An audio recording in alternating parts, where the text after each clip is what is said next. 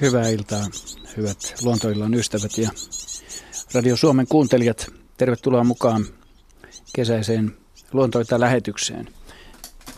Sitten näitä kuvallisia kysymyksiä, joita, joita tulemme tässä ohjelmassa käsittelemään, sikäli kun aika antaa myöden, ja antaahan se, löytyy tuolta Radio Suomen etusivuilta.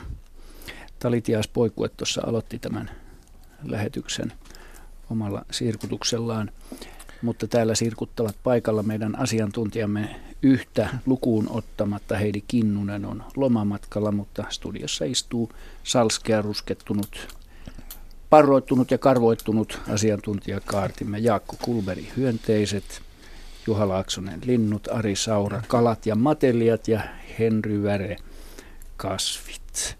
Minä olen Pirkka-Pekka Petelius ja toimin illan isäntänä, ja vieressäni istuu tuottaja Asko Hauta-aho. Hänellä ei ole mikrofonia, se sanottakoon. Auttaa tässä, tässä sähköisten selaimien käyttämisessä. Mitäs tässä muuta kuin otetaan ensimmäinen soittaja. Hyvää iltaa, Luontoilta täällä. No, hyvää iltaa. Täällä on Seija Mäntsälästä. Hei Seija. Mitä Mäntsälän kesään kuuluu? No mitäs, hienoa, hienoa luontoa, jota totta kai koko ajan seurataan, ja tänä vuonna on tosi rehevää, toki niin kylmää niin kuin kaikki tietää, mutta seurattavaa on kuitenkin aika paljon. Kaunista ja kesää yhtä kaikki, eikö niin? Yes, yes. Mitä haluat kysyä meiltä? No mulla on, on, on parikin juttua mielessä, mutta jos aloitetaan tuosta... Aloitetaan toisella niistä. Y- yksinkertaisemmasta, eli, eli kun... Äh, No jokainen varmaan on nähnyt, kun on kova myrsky ja tuuli, niin varikset näyttää ikään kuin leikkivän ja syöksyvän ja menevän tuulten mukana porukassa. Niin onko se pelkkää leikkiä vai, vai sisältyykö siihen jotain muutakin, ja harrastaako sitä vaan nuoret linnut vai onko siellä myös vanhempia mukana? On. Siinä vastaus. Nyt annetaan Juha Laaksosen sitten täydentää tätä mun vastausta. Siis siinä on, siinä on leikkiä, mutta siinä on myös ihan harjoittelua. Kyllä mä uskon, että, ja varsinkin just varislinnut, jotka, jotka vielä on, on tavoiltaan sellaisia, että niillä näyttää olevan hieman enemmän kuin monilla muilla linnuilla tai linturyhmissä olevilla linnuilla, niin tämmöistä yritteliäisyyttä, leikkimielisyyteen ja treenaamiseen ja kekseliäisyyteen, niin, niin kun on kova tuulinen päivä, voihan olla, että osa, osa ryhmästä on tekemässä matkaa, ja silloin se tuuli tarttuu siipiä, ja se näyttää siltä, että siellä keikutaan ja heilutaan, mutta ihan, ihan varmasti myös on sellaista, että, että kun on hyvä tuuli, niin varmasti nyt joku, joku luonnontutkija on vihainen, Ari tuolla jo nauraa, mutta tota, ja joku, joku ei siedä mun vastausta, mutta mä väittäisin, että jot, jotkut linnut nousee tämmöisessä tuulessa niin ihan hypähtelemään ja leikkimään ja kokeilemaan ja treenaamaan. Ja mä en ole itse asiassa varisten osalta sitä niin kuin tarkkailut. Mä oon joskus katsellut kalalokkeja ja harmaalokkeja, ja musta se ei aina näytä edes miltään saalistukselta, kun on todella kova myrsky ja aallot pärskähtelee tota, rantak- rantakivikkoon tai kallioon, niin ne, miten kevyesti ne lokit leijaa siinä. Ja okei, ne on varmaan etsii tietysti ruokaa, ja sitten jos tulee vastaan, niin syödään, mutta tuntuu, että muutenkin ne vähän niin kuin siinä fiilistelee, että vähän kuin olisi surfimeininki. Kyllä mä taas korppia pitäisin semmoisen, että korppikin leikkii. Kyllä, ja kyllä siis monet, monet, monet muutkin, ka- kaikki, va- tai siis korppi, varis, miksei mm. naakatkin tekisi sitä, korppi varmasti tekee, mutta, mutta useimmat linnut, mutta me, me ihmiset, niin kuin me, me, musta tuntuu, että me ei vieläkään monet uskalleta nähdä sitä semmoisen leikin tai treenin kautta, vaan edelleen on tämä perushomma, että ei, ei sillä turhaa lennellä, että pitää mennä paikasta toiseen, haetaan ruokaa, tehdään pesää, etsitään mm. puolisoa. Et vaikka kyllä niin linnullakin on, kyllä niin on aikaa, ei, ei se koko elämä mene pelkästään näihin suorituksiin. Jaska. Niin, ja sitten noi variksethan nehän laskee liukumäkeä, se on ihan kohtuullisen mm. yleinen ilmiö vielä, että, että kun on vähän, vähän liukkaampi katto, niin sitten tullaan, niin kuin, toistetaan kymmeniä kertoja se vielä sitten, niin se ei nyt kauhean, niin kuin, mä en jaksa nähdä sitä kauhean niin kuin saalistushenkisenä käyttäytymänä varsinaisesti, laskee mäkeä yhä uudelleen ja uudelleen. Ja kakarat tekee samaa sitten viereisellä rinteellä niin kuin jossain mäessä. Joo, niin varmaan. Niin, niin no, se, se just olikin niin kuin tämä mun ajatus, että onko se vain, vain niin kuin nuorten lintujen vai, vai onko kellään mitään käsitystä siitä, että tekeekö varmasti myös aikuiset tätä, koska monilla eläillä ei vähän aikuinen muuttuu sitten vähän vakavemmaksi. No ihan, ihan hyvä pohdinta. Siis voi olla, että nuorilla on sitä enemmän, mutta väittäisin, että myös vanhat osallistuu. Ja nimenomaan mitä P P sanoi esimerkkinä korppilajina, niin kyllä, kyllä ne, jotka on korppien toimia katsonut, esimerkiksi karhukojulla, haaskapaikoilla, missä pääsee näkemään, kun korppiparvi tulee sinne ja se ei pelkästään aterioi siellä, vaan sinne istuu välillä siellä puussa ja pajauttelee ja kilauttelee ja huutelee toisilleen ja sitten tekee semmoisia lennähdyksiä ja heittelee luita ja tällaista, niin siellähän on aikuisia lintuja joukossa. Niitä nyt ei enää tahdo tuntea siis kahden vuoden jälkeen, no, tai jo, jo kaksivuotias lintu niin kuin näyttää aikuiselta, että on, onko kyseessä aikuista, mutta väitän, enkä ota vastaväitteitä vastaan, että myös aikuiset leikkii. Okei, joo. Se on, aika, se on niin kuin aika, just sen takia siinä tulee se leikkiminen mieleen, koska se on niin iloisen näköistä. Niin mi, miksi eläimet ei voisi pitää hauskaa? Se on edelleen vähän semmoinen musta liian ei puhuttu aihe. Et, et, et ihan ihan niin kuin nisäkkäistä näkee, pitäähän koirat ja kotieläimetkin hauskaa ja lehmäkin pitää hauskaa. Kyllä, kyllä, kyllä, kyllä, kyllä. Kyllä karhulla on välillä varmasti todella nastaa. Mun mielestä ei luontoa seurantassa pidä pidättäytyä niin ikään kuin rationaaliseen luonnon järjestystä ja järkiperäistä ratkaisua etsivään malliin, etteikö siellä voisi olla niin kuin tällaiselle telmimiselle varaa. Jos katsotaan esimerkiksi nisäkkäiden pentuja, siellä on sitä virtaa ja energiaa on vaan niin paljon, että, että ihmisellä on täys oikeus pitää sitä leikkinä, minkä ihminen näkee, koska ihminen on antanut sille nimen. Eläimet ei pysty antaa sille nimeä sille energialle, mikä nuorilla on, mikä käytetään telmimiseen, temmeltämiseen, kieppien tekemiseen ilmassa. M- mutta Ari, mm. sulle tiukka. M- no. Mites kalamaailma? No sitä mä tässä odotin, että se lankeaa mulle, että niin. Kalojen sielun elämän pohtiminen, ja mikä tietysti hyvin sopiikin meikäläiselle, mutta kyllä mä nyt väittäisin, että tota, kalatkin joskus tekee jotain semmoista yllättävää, että jos esimerkiksi on jossain tuolla ulkomerellä saattaa keväällä olla ihan tyynipäivä ja yhtäkkiä taimenet rupeaa hyppimään ilman, että tota, ne välttämättä saalistaa siellä mitään. Ihan kun ne vaan niin kuin siitä pelkästään elämän ilosta niin kuin loikkisi ilmaa ja läsäyttelisi oikein kunnolla. Ja sitten se on niin kuin hetkessä ohi. Et se, ne on semmoisia niin kuin hetkiä, ettei ne voi, voi liittyä. Ja sitten joka puolella yhtä aikaa tapahtuu se, että ikään kuin yhteisestä päätöksestä tehtäisiin joku tämmöinen ele.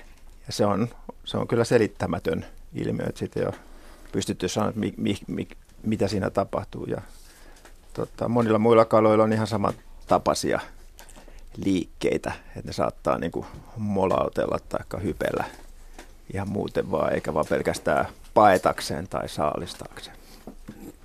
Niin, Jaska. Niin, ja kyllähän niin kuin leikkihän on, on tota niin, yleisempää toki nuorilla elukoilla, ja, ja sehän on niin kuin tapa lisätä kokemuksia. Se on tietynlaisen myöskin älykkyyden niin kuin merkki, että sitä varmasti se on ilmiönä vanhempi kuin lajit, että tota, tai aivan varmasti on.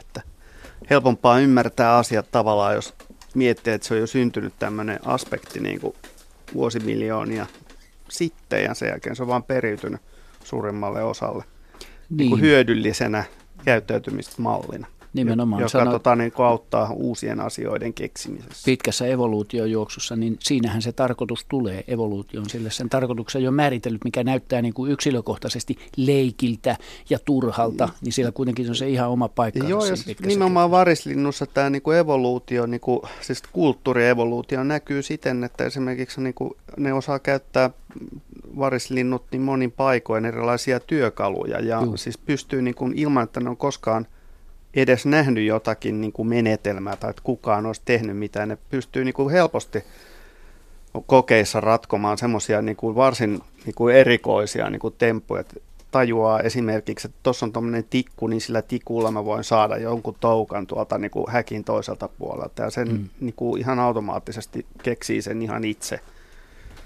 mikä vaatii jo melkoista sellaista abstraktia tajua. Että, että ei esimerkiksi onnistu kädellisiltä heti, että niin, tässä oli pohdintaa nyt tästä leikistä. Seija, sulla oli sitten vielä toinen, kes se nyt olikaan se toinen kysymys.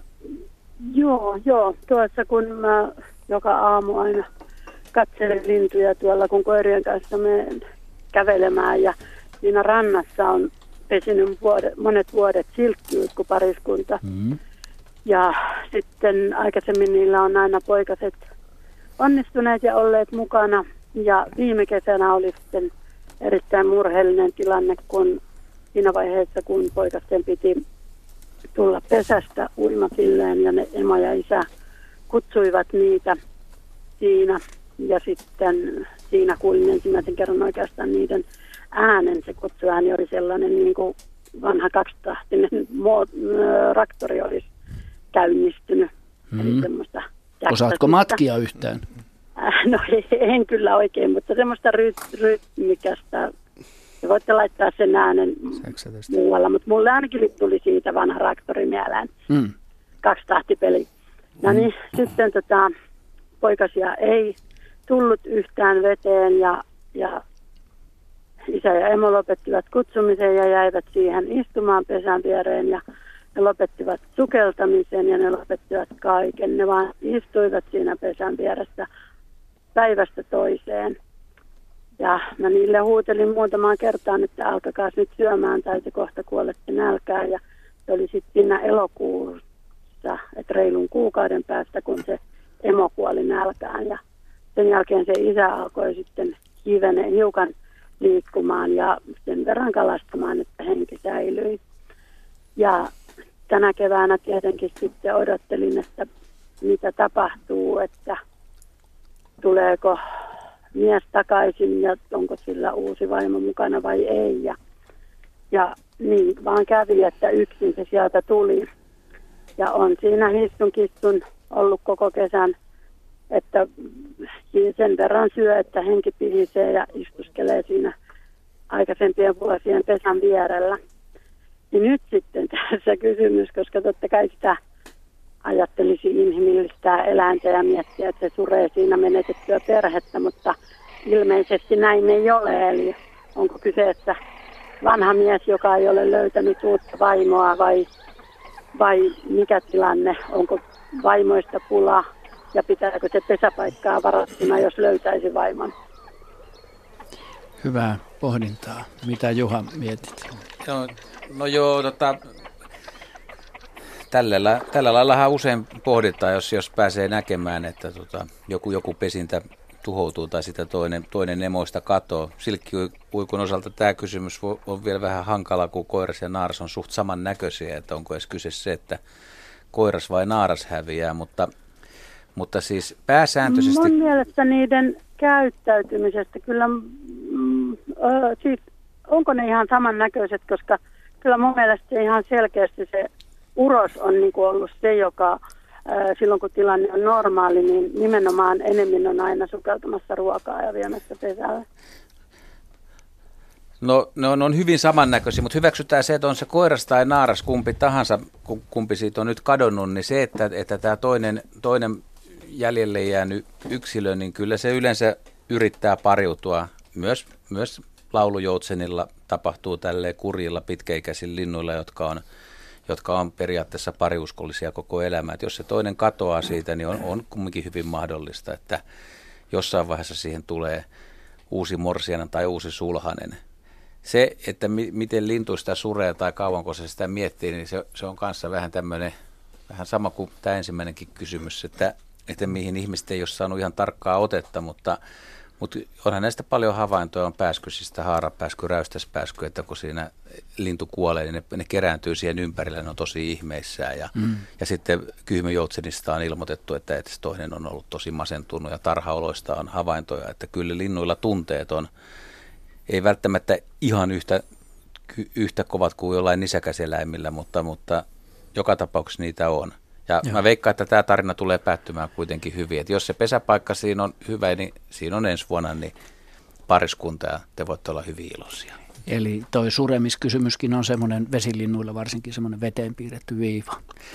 Sitä muuten tulee mieleen, että kyllä, kyllä joskus niin kuin ihmetyttää tämä lintujen vähän niin kuin hölmöys siinä suhteessa, että, että, että, että kun katsot on, on sorsapoikua ja sitten mm. siihen tulee, tänä vuonna mä näin kauhukseni semmoisen tilanteen, kun kalalokki söi ison sorsanpoikasen ja mä oon pitänyt kalalokkiin merten herrasmiehenä ja se loppui siihen sitten.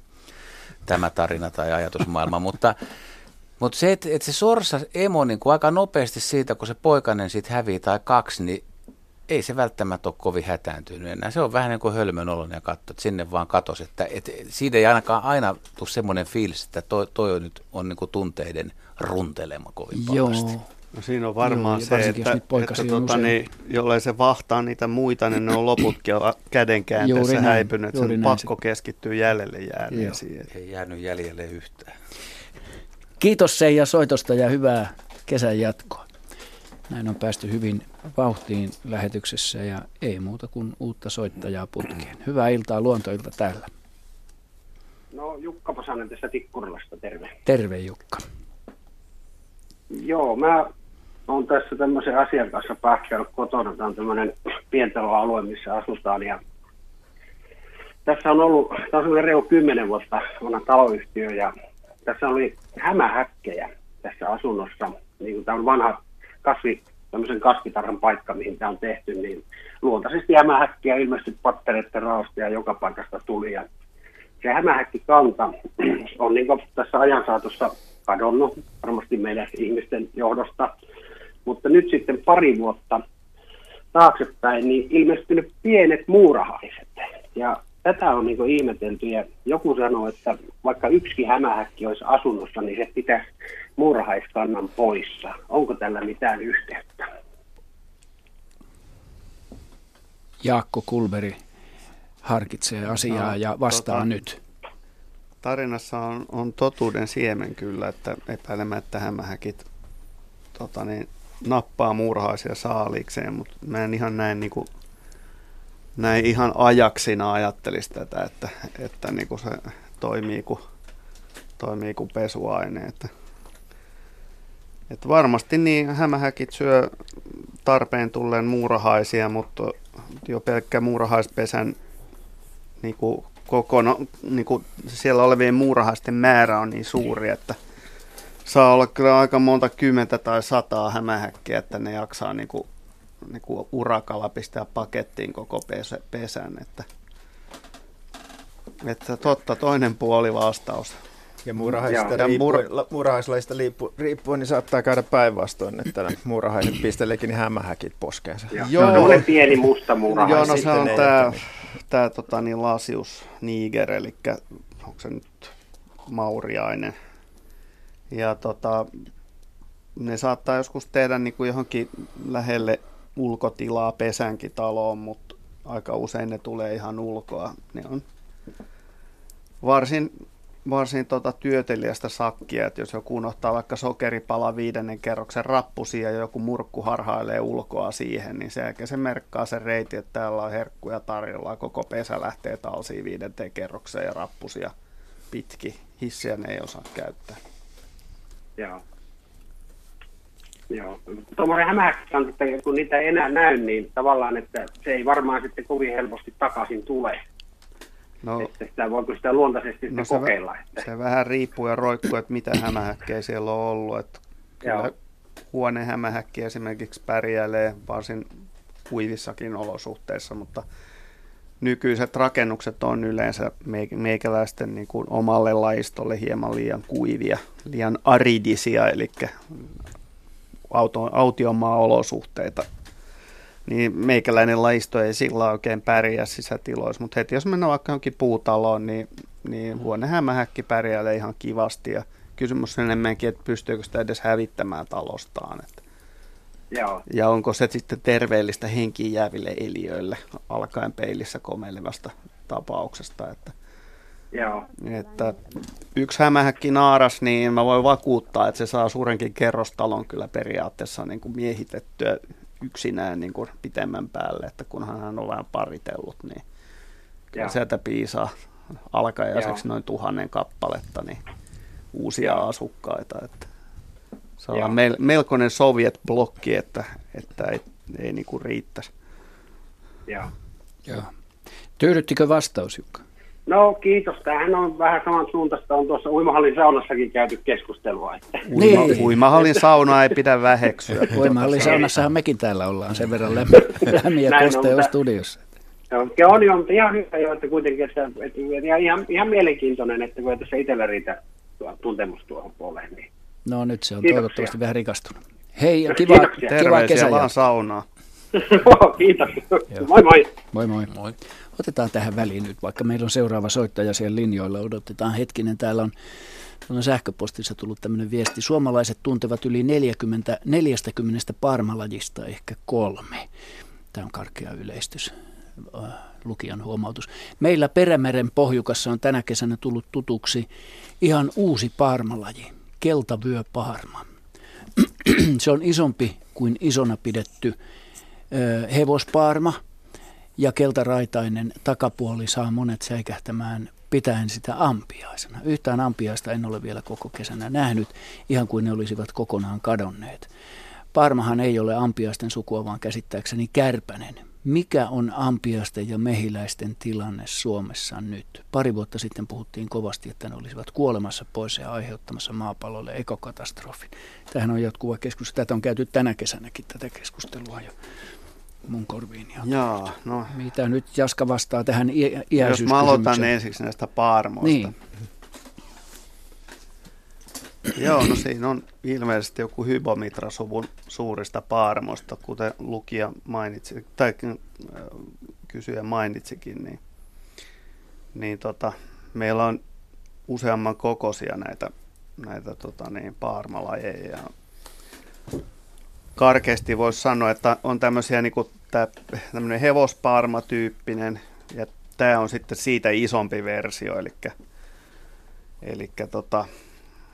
Näitä on kahde, muistaakseni kahdessa suvussa Tabanus ja Hybomitra, ja ne on mahdottomia tunteja. Mä en nyt muista, mikä tämä oli, tämä poikkeuksellisen keltaraitainen laji, mutta nämä, tämän tyyppiset paarmat yleensä ahdistelee suuria kotieläimiä, ei ihmistä. Se saattaa pari kertaa kiertää ympäri, ja se on sen verran kömpelö, sit, jos se sattuu istumaan, että se on luultavasti oppinut, että ei kansi kädellisiä ja sen kokoista sakkia lähestyä, että pitää olla vähintään hirvi tai joku vähemmän. Enemmän alikehittynyt eläin, joka ei pysty tömäyttämään sitä avokämmenellä. Ja... Hybomitra tardina tässä sanotaan, keltavyöpaarma. Joo, no siis nimi, joo, nimi viittaa, tota, niin, varmaan juurikin näin, viittaa tota, niin, itse asiassa tässä ei ole, se ei ole hevospaarma nimen perusteella, vaan poropaarma. Tardina viittaa, viittaa nimenomaan poroon. Joo. Joo. Ja tota niin... Se on siis enemmänkin pohjoinen laji kuin eteläinen, eli ehkä siellä on nyt ollut sopiva viileä kesä, että paarmatkin on tajunnut lähteä etelään päin. No joo. Nämä kaksi muuta tyyppiä on sitten suppupaarma, joka uimareita yleisesti, mm. se on käytännössä lähes äänetön ihmiselle ja se jopa uidessa saattaa tulla ja niin kuin pistää keskelle pärstää, jos se on varovaisena. Ja sitten on nämä kolmion muotoiset musta Musta, siivessä on mustat kuviot, niin sokkopaarma, joka on siinä mielessä harhaanjohtajan nimi, että kyllä se piinallisen hyvin näkee. En tiedä, että olisiko tämä sokko-nimitys siitä, että sillä on fairinväriset silmät, eli kaikki sateenkaaren värit, värit on niin kuin silmissä hyvin nähtävissä. Se suppupaarma, onko se se harmaa? Se on se semmoinen harmaa, aika mitättömä ja esiksi vaarattoman näköinen, mutta se on nopeiten pistävä laji ja todella piinallisen tehokas pistämään huomaamaan. No niin, sitten ampiaiset ja mehiläiset, jotka on kuulemassa sukupuuttoon, lohdutuksen sanaa eivät ole. Hyvä. Mutta juu, kyllä on havaintoja, että neonikotenoidit, joita Suomessakin käytetään edelleen peittausaineena, niin, niin ne aiheuttaa ongelmia näille eläimille sen takia, että, että näiden niin kuin myrkkyvaikutus on hyönteisiin sen tyyppinen, että niiden suunnistautuminen kärsii näistä myrkyistä. Ja tämä on äärimmäisen tärkeää nimenomaan pesäkoloissa asuville tai tietyssä paikassa asuville elukoille, niin kuin mehiläiset on ja muutkin siis tämmöiset pistiäiset. Että jos yhtään niiden suunnistautuminen kärsii, niin varmasti niille tulee ongelmia näistä aineista. Joo. No niin. Ari haluaa vielä tähän sanoa. Vielä haluaisin näistä neonikotinoideista sanoa, että ne on niin siis periaatteessa E U-alueella ne on kielletty, mutta Suomi saa poikkeusluvalla käyttää rypsin ja rapsin peittämiseen. Joo, niitä käytetään Korkein. kirppojen mm. torjunnassa, nimenomaan. Joka on siis pieniä pomppivia kovakuoriaisia. Joo, kyllä.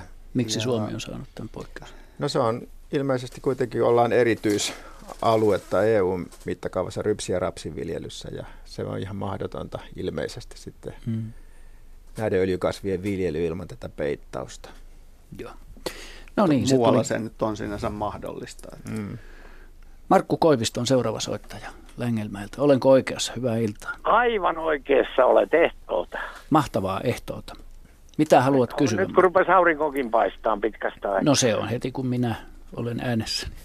Niin, silloin vähän vaikutusta. No. Tosin minäkin aina ihmisille, jotka tulee tänne, kun ne ihmettelee aurinkopaistamasta, aina tällä Längelmällä aurinko. Niin juuri, ihan oikein. Niin. Mitä haluat, Markku, kysyä? No kysyisin semmoisen tota, kysymyksen, koitan mahdollisimman lyhyesti, mutta kuitenkaan mitään sitä pois jättämättä kertoo. Niin, tota, mm-hmm. Parisen vuotta sitten, kun istuskelin tässä pihassa ja katselin, kun tuossa linnun, mulla on linnunpönttöjä paljon tässä ympäristössä, mutta ihan tuossa pihassa, niin mä ajattelin, mikä helekutin tohina siinä oikein alkaa, kun useampi lintu kävi viemässä ruokaa ja menin sitten lähemmäksi katsoa, niin siinähän oli lintu, ja mä kiinnitin huomioon siihen, että se ei pääse sieltä reiästä ulos. Ei sitten millään. Aina välillä koitti, mutta jatkuvasti tuotiin ruokaa sille, ja katselin lähempää, niin sehän oli käenpoikainen, joka oli siellä pienen, pienen reikäisessä pöntössä sisällä. Minkä kokoinen reikä sanoisi tässä vaiheessa? No se on ihan tämmöinen, mä en nyt, mitä sä vois sanoa, olisiko, onko nää jotain kolme senttiä? Mitä tämmöistä? Talitiaisen, siis tiaispönttö. Kolme, no se on kolme pilkku kaksi tai jotain kolme pilkku viisi. No se salittakoon on kahden heitto, mutta jotain sisäluokkaa. Se on näitä, mitä myyrään näiden markettien pihoista. Joo. Ja tämmöisiä ja... Mä siinä sitten aikani sitä katselin ja sitten mä rupesin sille kaverille jutteleen, kun oli lavantai-ilta, että en mä nyt tänään sua sieltä päästä, että on yksi yö siellä, niin mä aamulla kun mä herään, niin mä puran sen pöntöni päästä pois, kun ei ole kumpikaan toisillemme mitään pahaa tee. Niin. No, siitä aamulla, kun rouva lähti viemään koiraa ulos, niin sanoi, että tässä kuistin tuolin tota, telkänohjalla istui tämä kyseinen käenpoikainen rääkäs kerran, hän niin kuin tulkitti, että se kiitti siinä ja sen jälkeen se lähti lentoon, eikä häntä sen jälkeen sitten näky. Kysymykseni kuuluu, olen sitä monelta kysynyt tuolla ja jopa tuolla miesten keskustelukerhossa, mitä verran yhdessä palvelutalossa, niin tuota, kukaan ei ole pystynyt antaa vastausta, millä se käen muna on mennyt siitä pienestä reiästä sinne pönttöön? Jaha, hyvä kysymys. Joo, tämä käkihomma aina silloin tällöin nousee esille ja erinomainen pohdinta ja kaikin puolin. Ja, ja tuota, itsekin olen sitä miettinyt ja välillä vähän vaihtanut mielipidettäkin, mutta perus, perushomma menee suurin piirtein näin. Käkinaaras munii kymmenestä kahteenkymmeneen munaa, eli aika moneen moneen pönttöön tai koloon tai avopesään. Ja, ja siis Keski-Euroopassahan se munii ihan rastaskerttusten ja rytikerttusten pesiin, että se ei käytä näitä kololintuja niin kuin Suomessa. Mutta Suomessa se on a- aika paljon kiinni esimerkiksi leppälinnussa, ja leppälinnun pöntön kokohan on erilainen kuin muiden pikkulintujen, vaikka se itse on pikkulintu, että se on jo tuommoista seitsemän kahdeksan senttiä tämmöistä. Pöllöjen, pöllöjen pöntön kokoa, mutta jos, jos teillä oikeasti on, mä en ole kuullut, kuullut kyllä montaa tapausta, tai en, en, en niin kuin pysty nyt muistamaan yhtään täydellistä tapausta, missä tavalliseen tiaisen pönttöön, mikä on siis kaksikymmentäkahdeksan kolmekymmentäkaksi millinen, että se käki olisi muninut, koska se yleensä munii, jos se menee koloon, niin se munii kyllä sen kokoiseen, minne se myös itse mahtuu. Se on ihan perusevolutiivinen seikka. Mutta se muna kestää tiputuksen ja on, on niin kuin havaintoja nimenomaan, kun ne tiputtaa näihin, näihin tuota, muiden lintujen pesiin, jotka elää ruovikossa, niin se käki ei edes pääse kunnolla sinne pesään, vaan sen pitää olla tosi tarkka. Ja myös esimerkiksi leppälinnun pönttö, niin se välttämättä se koko käki ei mene kokonaan sinne sisään, vaan se saattaa olla, että se puls, pulskauttaa sen munan siitä aukolta. Ja silloin se muna kestää tiputuksen, pienen kolauksen, mutta sen munan pitää tippua sinne pesämaljaan. Eli, ja kaikilla linnuilla, niin kuin, vaikka, vaikka nyt mun mielestä hyvä esimerkki tässä on tämä leppälintu, niin sen, sen pöntön pinta-ala on suurempi kuin se varsinainen pesämalja, minkä tämä lintu on tehnyt. Eli on su- suuri osa näistä käenmunista myös tippuu ohi, jolloin ne, ne tavallaan jää sitten kokonaan niin kuin hautomatta, niitä menee hukkaan. Mutta mut mä en, en kyllä, mä, mä en tiedä, niin kuin, jos, jos ajatellaan nyt ihan puhdasta kolmekymmentä millistä linnunpönttöä, että se käki on sen munansa sinne saanut tungettua, niin senhän on pitänyt silloin olla tota, hyvinkin jännässä asennossa siinä ja peräpää sinne päin. Ja vetää Ari, Arilla on joku kikka, miten se on tapahtunut, mutta mä, mä en kyllä... Ei, mä muistelen vaan nähden jonkun semmoisen valokuvan, jossa tota, käellä on muna nokassa, siis tämä oma muna. Onko mahdollista, että se voisi munia ja siirtää sen sitten itse? Mä, mä, mä, mä, sä oot voinut nähdä semmoisen, mutta eikä se ole mahdotonta, mutta kyllä se...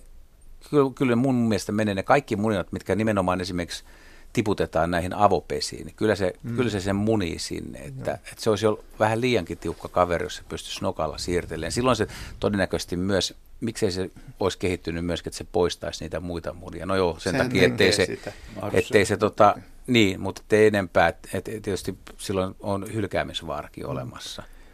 Ne mutta, usein poistaa yhden avo, avo, avopesistä.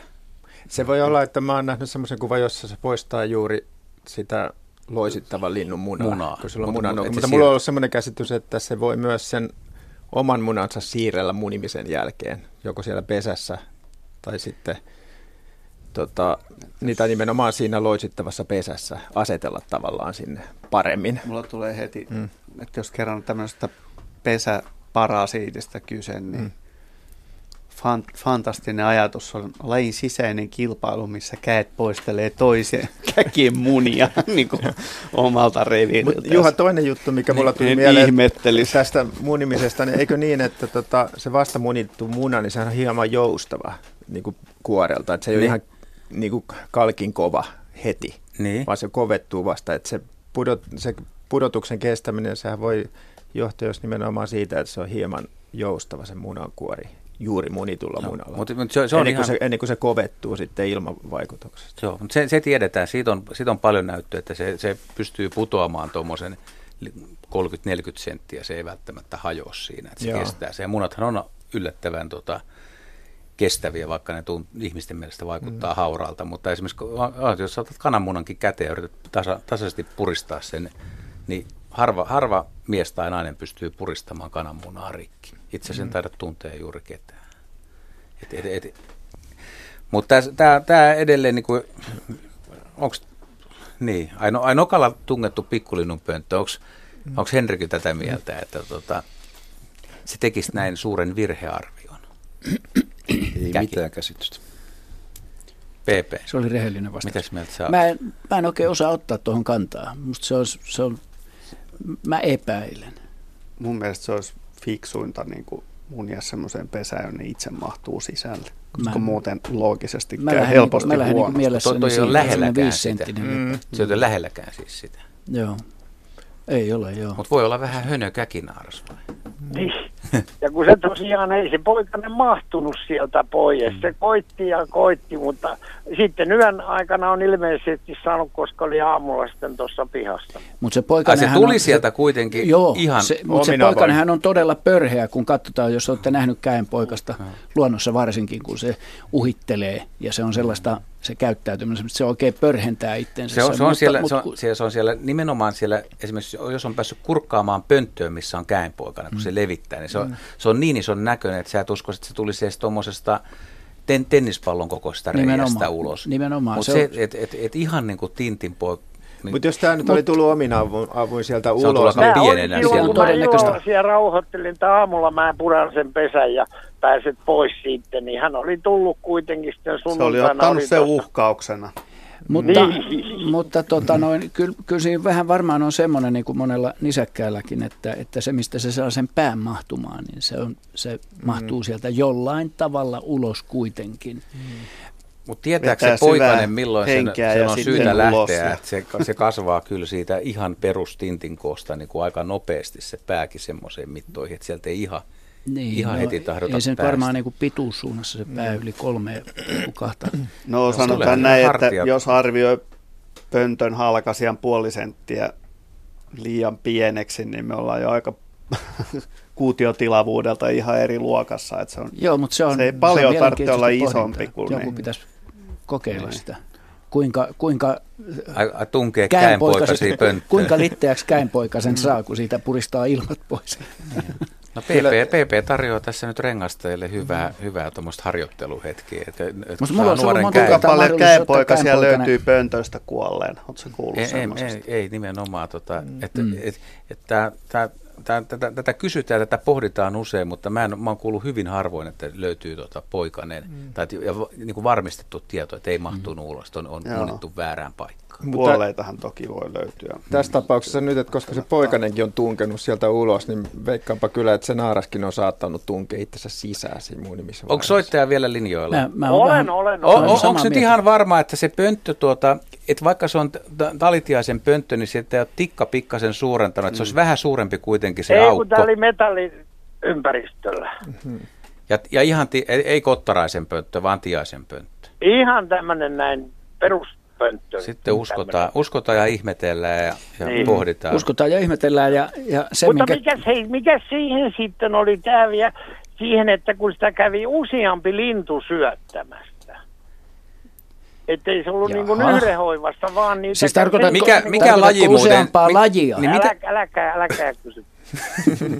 No, mutta oliko ne ko- ko- kovinkin kirjavia, erilaisia ne linnut, jotka kävi ruokkimassa? Tä, tä, tä, Sama no, laji. Ei, mutta tässä on kyllä ihan tietty pointti, että, että käen kull- semmoinen oranssin keltainen nokka, kun se on avoin semmoisessa pimeässä ympäristössä, se on niin attraktiivinen, että, että jos siinä pesi jotain muita lintuja lähellä ja se kerjuu äänen, niin... Ne, niin esimerkiksi silloin, kun käenpoika nousee, nousee sieltä pois, niin siinä saattaa, että vaikka se kasvattiimois leppälintu, niin jos siinä on tintinpesä jossain lähellä tai vastaavaa niloa, niin ne, käy, ne, ne yksinkertaisesti käy sujauttaan. Ne voi vastusta, vastustaa mm. tuota avonaista kitaa, niin. purjetta. niin, näin siinä on varmaan käynyt. Kysymys vaan, että onko se teknisesti mahdollista, että käki voisi munia?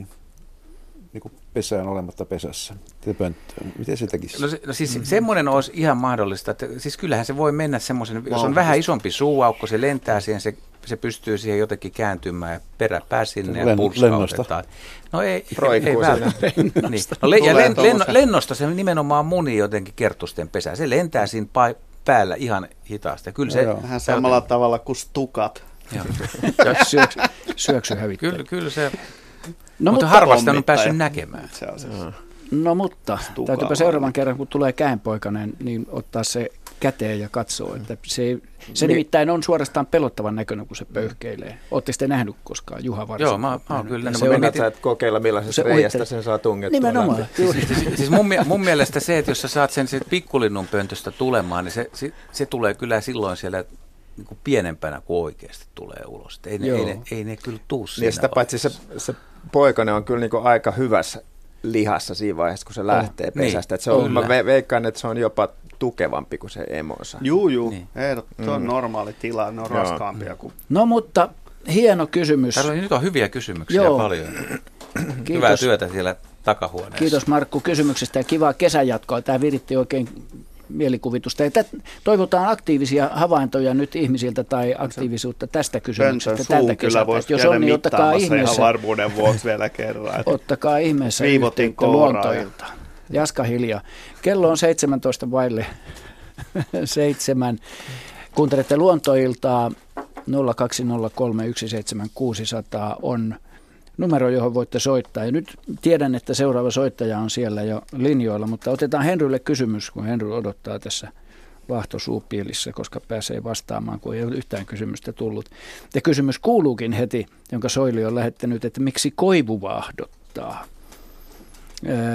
Vaahto ei tuntunut liukkaalta eikä haissut, tuoksunut miltään eikä maistunut. Tämä siis sähköinen kysymys. Onko kysymys mahlavirtauksesta, koirien koivennoston seurauksesta vai jostain muusta?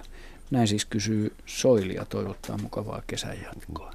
No jos se rungosta virtaa semmoinen vaahto, niin se mahla nyt on se luontevin selitys, joka saattaa vaikka käydä bakteeritoiminnan takia tai muista, jostain muusta syystä lähtenyt niin kuin kypsymään, jalostumaan eteenpäin siitä lähtötilanteesta, että onhan siinä sokeria mahlassa ja jos siihen tulee bakteeria tai sientä, niin saattaahan se myöskin vaadota.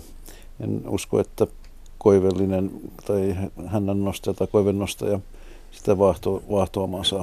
Niin, tässä ei ole sanottu millä korkeudella se vaahtoo sitä koivua erittäin. Joo. Eikö tämä ollut kerran aikaisemmin? On ollut vastaava kysymys aikaisemmin. Sitten niitä on ollut myöskin muistaakseni kysymyksiä. Sitten on värillistä vaahtoa, joo, jolloin se kivittää bakteeritoimintaan. Siinä on bakteeri, joka antaa väriä.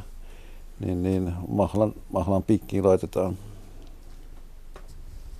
Joo, mahlan piikkiin meni. Ja sitten seuraava soitto, Seppo Laaksonen. Meillä on viisi minuuttia aikaa merisäähän ja ehditään käsitellä tämä. Hyvää iltaa, Seppo. No, hyvää iltaa. Joo, mulla on semmoinen kysymys, että kun se millimittainen kärpänen ja pire, pistää sitten niin kovaa ja sattuu, että täällä kukaan sukulaiset ja vieraat kun on käynyt, niin kellään muulla ei ole semmoista ollut kotipihallaas, mutta täällä niitä on aina silloin tällöin, kun on kosteita ja pilvistä, niin jep, jep. Tähän ne mahtaisi olla, kun ei kukaan tiedä, mitä ne on. Tietääköhän no, Jaska? Kohta tiedät. Se ei ole kärpäneen, no niin. Se kuluu itse asiassa sääskiin ja kyseessä on polttiaine. Polttiaiset on sellaisia hyvin, hyvin pieniä sääsken sukuisia, kaksisiipisiä. Niillä on, jos pystyy näkemään vielä mahdollisesti, jos mukuloita, joilla on nuoria silmiä, niin niillä on usein näkyy pienen pientä sellaista niin kuin kirjavuutta siivissä. Ja no todellakin, että jos kat- pistosta tuntuu ja katse on vähän kaukana, niin ekaksi katsoo, että eihän tässä ole mitään. Ja vasta kun joo, vie, ei, ei vie käden lähelle, jotain, niin huomaa, että joo, siellä on pienen pieni, todellakin mustalta vaikuttava hyönteinen, jolla on hopeiset tai hieman läpikuultavat siivet, joissa on pienen pieniä niin kuin tämmöisiä tummia. Joo, ei tällä illalla enää niin pienen pieniä, mutta tota, niin täytyy ottaa joku noista junkkareista katsoa. Joo, jotain hyötyä kakaroistakin. No ainakin tässä tapauksessa, joo. Joo, ja tosiaan niin kuin sanoit, niin tyypillistä näille eläimille on, on tota, niin se, että ne on usein semmoisissa hieman kosteammissa paikoissa, jos siinä on joku oja, se saa olla kuiva, kuivanakin tai joku painanne, ja sitten illalla, kun rupeaa auringon porotus loppumaan, niin niitä saattaa tulla tuhansittain niin kuin joskus, ja ne on todella piinallisia. Varsinkin jos sä hikoilet ja oot jossain metsänlaidassa, varjoisessa paikassa. Mä muistan tota... aikanaan, kun mä olin Vladivostokissa Ussuriskin tota, niin luonnonsuojelualueella, ja se on todella niin kuin biologille semmoinen erittäin niin kuin temptating place, hienoa, hienoa tota, itäistä lehtipuustoa, ja kyllä mua kävi sääliksi ne tiikerit, joita siellä suojellaan, kun se oli niin mielettömästi näitä riivotun tota, niin polttiaisia, että mulla oli hatun raja, oli semmoinen punainen rengas, että kun olisi osallistunut johonkin uskonnolliseen herätykseen. Että et sä osallistunutkin? No, kyllä sinne henki le- lähti lentoon niin kuin veren muodossa, kun niitä oli joo, ei, kyllä, aivan mielettömiä määriä. On, joo, kun illalla ollaan tässä, niin ei kyllä, kyllä sisällä on lähdettävä, ei, ei, ei pysty olemaan millään, että mennään tuon silmäluomiin. Ja... Joo, nythän on vielä se aktiivisin aika näillä vuodesta. Joo. Tai nyt niin, tietysti joo. Voin vielä maustaa tätä, että sitähän niillä on myöskin taipumus mennä vaatteiden alle ja hiuspohjaan, siis tukan sekaan. Ne, ne siis ryömii, joo, joo. ryömii sisään niin sanotusti, ja mm. sitten saattaa joo, ne pistokset olla vaikka, kyllä. niitä saa rapia joka paikasta. Mulla on ikävä kokemus Skotlannista telttailusta siellä Nummilan lampaiden seassa, kun yöpy, niin tota, yöllä Lampaiden heräsin kanssa. Tähän tunteeseen, että mitä hittoa tapahtuu, kun joka paikkaa kutisee. Mm. Sitten mä ymmärsin, että polttiaiset tulee siitä teltan hyttysverkosta. Joo, ne, ne kävelee siitä no, sisään. Teille ei se ole tiheätä tylliä, niin sellaista ihan sulle planktonkangasta. Niin niitä ei, niitä ei pitele se hyttysverko. Ne no. oikein sillä niin kuin massoittain ryömi siitä, kun katsoi fikkarilla. Ja... Joo, massoittain. Kyllä, ihan. Niitä valuu sinne suoraan. Pitää tehdä suodatinpusseista tuota polttiaisalueella. Niin pitäisi. Planktonverko on hyvä, se pitää. No. Eli ne on polttiaisia. Siis. Jaha, niin. joo, joo, ei, ei tiedä tota nimeä kyllä, joo. Joo, joo mutta se on, se on ytimekkään täsmällinen nimi heille. Että. Joo, mutta ei auta sitten muuta kuin vaan kärsiä tai sitten muuttaa täältä kaupunkiin. Niin, niin onhan niin, ne. Kumpi olisi parempi vaihtoehto teidän mielestänne? Pieni kärsimys on aina kärsimys. Kannattaa niin, kärsiä. Niin, niin kauan kuin on tuskaa, niin tietää olevansa elossa. Kärsimys jalostaa ja punottaa samaan aikaan. Niin, kuin niin ja pitää sanoa, maalla on aina mukavaa, niin kuin sanotaan. Joo. Kiitos Seppo ja mukavaa kesän jatkoa. Se on tämä elämäkamppailulaji. Auttaako niihin, Jaska, nämä hyönteiskarkotteet? No kyllä varmaan auttaa, että se on sen verran pieni otus, että itse asiassa siihen tahmaan, kun ne menee erehtyy kävelemään, niin ei se kyllä niillekään ihan terveellistä voi Joo, olla. Joo, kyllä mä oon huomannut ainakin, että se tehdään. Voi mä itse kukin maistaa, aina. Kuinka herkulliselta sen ma- maistuu tuo hyttysmyrkky. Että. Otetaan tästä kuvallinen kysymys, soittoja ei ehditä ottaa tähän väliin kuvalliset kysymykset, joita voitte katsella. Hyvät kuuntelijat löytyvät tuolta Radio Suomen etusivuilta. Tässä on tämmöinen Esko Blumruusin lähettämä kuva, ja tässä on kova kuoriainen, nyt en kerro minkä näköinen se on. Hei, kysyisin mikä kuoriainen tämä on? Olen kaksi kertaa löytänyt näitä auton takaluukuja puskurin välistä. Auto on Volvo, tulisiko hävittää koko auto? Näin kysyy Esko. No ja. Tuskin ainakaan ruotsalaisten mielestä. Tota niin... Kyseessä on äh, keltalaita sukeltaja, tai, eli Dytiscus marginalis, tai sen hyvin läheinen, hieman harvinaisempi lähilaji Kirkum kinktus. Ja tota, niin, sitä ei pysty tästä määrittämään, mutta kahden lajin tarkkuudella uskallan sanoa, mutta todennäköisesti keltalaita sukeltaja. Ja... Miten tämä eroaa suursukeltajasta? No, ei mitenkään. Ei mitenkään, se on oikeastaan synonyyminen. Okay. Mutta tämä, että meidän yleisin laji on nimeltään keltalaita sukeltaja. Joo, mä muistan lapsena kutsuttiin suursukeltajista mm. ainakin isä kutsui. Näiden, näiden varsinaiset tuntomerkit on vatsapuolella ja takajalkojen tyvessä olevat semmoiset sydeemit, ja siksi niitä ei nyt tästä Jaha. tarkemmin näe, mutta habitusmääritys. Minkälaiset ne sydeemit on? Neljä minuuttia se annettiin, niin koitetaan nyt pysyä siinä. Tuota, niin, kaksi jäljellä. Äh, minkä takia autoa ei kannata heittää menemään, tai, tai jos, niin se voi tuoda mulle hyötykäyttöön. Että, äh, nämä eläimet tota, niin, suuntii ultravioletin, ultraviolettisäteilyn perusteella, ja, ja vesi heijastaa ultraviolettisäteilyä, mutta niinpä heijastaa myöskin autojen nämä kiiltävät maalipinnat. Ja tämä on se syy, että ne on lullut teidän Volvoanne virkistäväksi uintikokemukseksi ja pärähtänyt takaluukun päälle, ja sitten kun se on hieman viettävä, niin Volvossa luulisin, niin ja sieltä ne on sitten niin kuin paniikissa niin kuin törmäyksen jälkeen karannut sinne, sinne tota, niin puskurin väliin, ja toivottavasti ovat selvinneet elämästä hengissä tuolta osin. Ja, ja nämä varsinkin kesä, keväisin usein, niin alkukesällä lentelee päivisinkin, sitten syksyllä ne lähinnä lentelee öisin. Mutta se on aika yleistä, että niitä tulee esimerkiksi peltikatoille ja tosiaan autojen katoille kopsahtelee. Just eikö, tämän U V-heijastuksen takia. No muistan tässä vuosien mittaan, eikö meillä on muitakin korjaislajeja, joista on havaintoja vastaavanlaisia? Yleensä se on juurikin tämä, tämä sama eläin. Meillä on muitakin lajeja. Eikö tämä, tota, tuli mieleen, että meillähän on sitten, onko se jättisukeltaja, se latissus? Latissimus. Joo, niin. Sillä on niin kuin sellaiset lisävakaimet. Niin on siellä tota, sivuissa, joo. joo. Muistaakseni se on painoltaan suurin lentävä hyönteinen Suomessa, se jättisukeltaja. Voi, ihan, voi ihan, hyvinkin olla. Koska kyllä. Se on aika raskastekoinen otus, kun se lentää. Sitä kannattaa vähän väistelläkin, kun se tulee aika kovaakin, jos vaikka kohti tulee. Joo, niitä yllättävän harvoin niitä näkee kyllä, mutta laji sinänsä niin mm. on aika yleinen meillä järvi, järvissä. Niitä rapumertoihin joskus jengi saa niitä. Olli kuusikymmentä V on lähettänyt sähkö. Sähköviestin. Moro. Anteeksi. Kun ikää tulee, niin kuulo huononee ja linnunlaulut hiljenee. Miten olette itse ratkaisseet asian? Kuulolaite ja kysymysmerkki. No jos aloitetaan minusta. Mä nukun teltassa nyt öitä vielä tähän aikaan vuodesta, siksi polttiaisetkin on niin ajankohtaisia.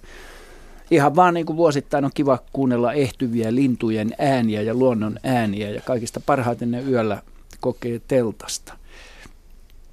Viime yöltäkin mukavia havaintoja. Lehtokurppa muun muassa lentää vielä samaan aikaan kun kehrää ja hyrisee, missä mulla on tuossa noita muistiinpanoja. Eli sinne kuuluu paremmin, kun on ulkona yleensä, niin kuuluu paremmin. Mutta kyllä sen huomaa, että siellä maan tasolla kuulee huonommin. Heti kun tulee ulos ja seisoo, niin seisovintaan kuuluu paremmin niitä. Mutta tota,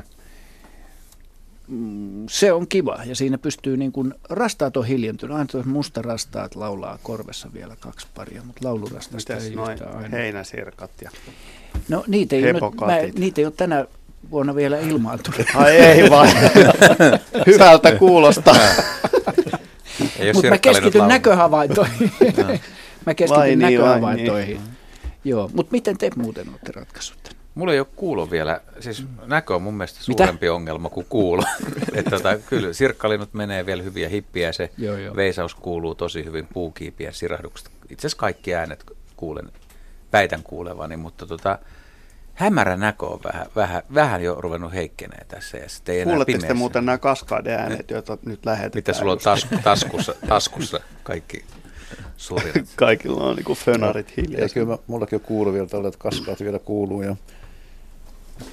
Kyllä mäkin kuulen vielä mielestäni samoja ääniä, mitä nuorenakin. Ja nyt tuossa telttailusta tuli mieleen, että mä olin Norjassa puolitoista viikkoa telttailemassa Keski-Norjassa. Ja siellä oli mukavaa, kun lähes kaikki meidän kevätlinnut lauloi edelleen. Siellä joo. oli tiltalttia, pajulintua ja joo. punakylkirastasta ja muuta tämmöistä joo, joo. mukavaa kevätlintua. Ikään kuin olisi kokenut uuden kevään. Siellä. Siellä oli kuitenkin sen verran, tota, oltiin pohjoisessa, että, ja kevät oli tänä vuonna vähän myöhässä, että siellä oli vielä pesinnät niin kuin aluilla ja käynnissä osittain. Joo. Ja telttaan tosiaan kuuluu hyvin yöllä kaikki äänet. Joo, eikä häiritse juuri ollenkaan. Tota niin, otetaan tähän kommentti, joka on Pekka Leppävirralta lähettänyt, liittyy tähän käkeen, joka on erittäin mielenkiintoinen. Pöntöstä löytyi kuollut käenpoikainen pääkallo. Oli jäänyt lentoaukkoon. Lentoaukko oli kaksi pilkku viisi senttiä halkaisijaltaan. Jos se on pääkallo, niin siitä pitäisi todentaa, että se on käenpoika. Mutta... kaksi pilkku viisi senttiä on jo niin kuin, sit se kuusitiaisenkin läpi, toi kolona on kaksikymmentäkuusi milliä, niin, niin se on jo todella pieni aukko mm, sitten. On, että, että miten se että, muna on sinne siitä, päässyt siitä, sitten. Siitä ei tahdo mahtuu, siitä ei esimerkiksi talitiais, talitiainen ei lennä kaksi pilkku viisi senttisestä aukosta sisään ei eikä ulos, että, että siellä voi olla jo muustakin kyse sitten. Joo. Mutta että miten se käenmuna sinne oli joutunut? Niin, sitten. Sehän meillä on edelleenkin ollut. No. No. Tässä seuraa no, se... nyt kuulotesti, hyvät joo, kuulu, laitteiden kuulu, kuulu. omistajat. Tämä on hippiäisen laulua. Ja... Ken tätä ei kuule, esimerkiksi Olli kuusikymmentä V, jos tätä et kuule, niin kyllä se laite on ihan varteenotettava vaihtoehto. Mut. Monilla, ihan tosissaan, niin monilla lintuharrastajillahan on, on kuulolaitteet, ja ne on tuonut heille täydellisesti uuden, uuden kevään ja uuden elämän, ja on kehunut, että et, et, et, tämä ei kannata yhtään vähäksyä ehdottomasti, ei, kannattaa ei ollenkaan. Käyttää. Ihan oikeasti, joo, kyllä. Ja ei mennä vielä Henryn sähköiseen kysymykseen, vaan otetaan soittaja, joka on joutunut siellä jo niin sanoksemme roikkumaan linjoilla pitkään. Merja Kuusamosta soittaa meille. Oletko vielä siellä ja oletko hengissä? Olen, olen linjoilla ja hengissä ollaan. Hyvä. Mitä haluat kysyä? Äh, haluan kysyä Loimaan koivusta. Me ollaan tuossa oltu nyt reissussa viikko ja tuota, eilen aamuna sitten lähdettiin tuolta Vampulasta Länsi-Suomesta. Mm-hmm. Ja sieltä ojan, ojan pelolta otettiin matkaan tämmöinen noin metrin mittainen koivun taimi, joka on nimeltään Loimaan koivu. Ja nyt ollaan viemässä sitä sitten Kuusamoon. Tänä iltana kyllä mennään perille. Huomenna päästään varmaan istuttamaan. Luuletteko, että lähtee kasvamaan Kuusamossa ja minkälaiseen paikkaan kannattaisi istuttaa? Kyllä mä ja mikä tämä koivu on? Onko siitä sauna vastaksi ja tuoksuuko se niin kuin pohjoisen koivut? Kyllä se, se on ihan rauduskoivu. Rauduskoivun tämmöinen lajike, mutaatio, jossa ne lehdet on liuskuttuneet. Sillä on hyvin, hyvin hienoksi. Tähtimäisesti. Joo, tähtimäisesti kyllä, joo. Että se on koristekasvina tai koristepuuna ollut Suomessa jo pitkään käytetty ja tunnettu. Ja uskon, et, että se menestyy Kuusamossakin erinomaisen hyvin, kun se mm. istutetaan lämpöiselle paikalle, mihin pohjoistuulet ei aivan hillittömästi osu. Eli lämpöä eikä liian märkään maahan, että rauduskoivu tykkää kuivasta maasta.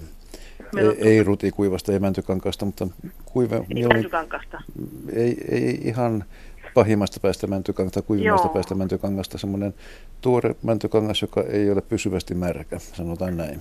Meillä on tarkoitus istuttaa mökille, joka on kyllä mäntykangasta, mutta siinä on tämmöinen tehty pihanurmia jonkun verran on multaa. Kunhan siinä jonkin verran on multaa, niin kyllä sen Joo. eväät menestymisen on ihan hyvät.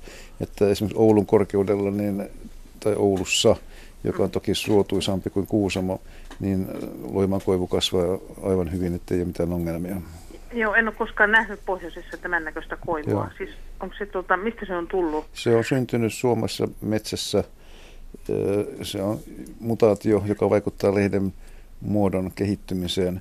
Ja se on otettu jo kauan sitten viljelyyn, varmaan jo tuhatkahdeksansataaluvulla.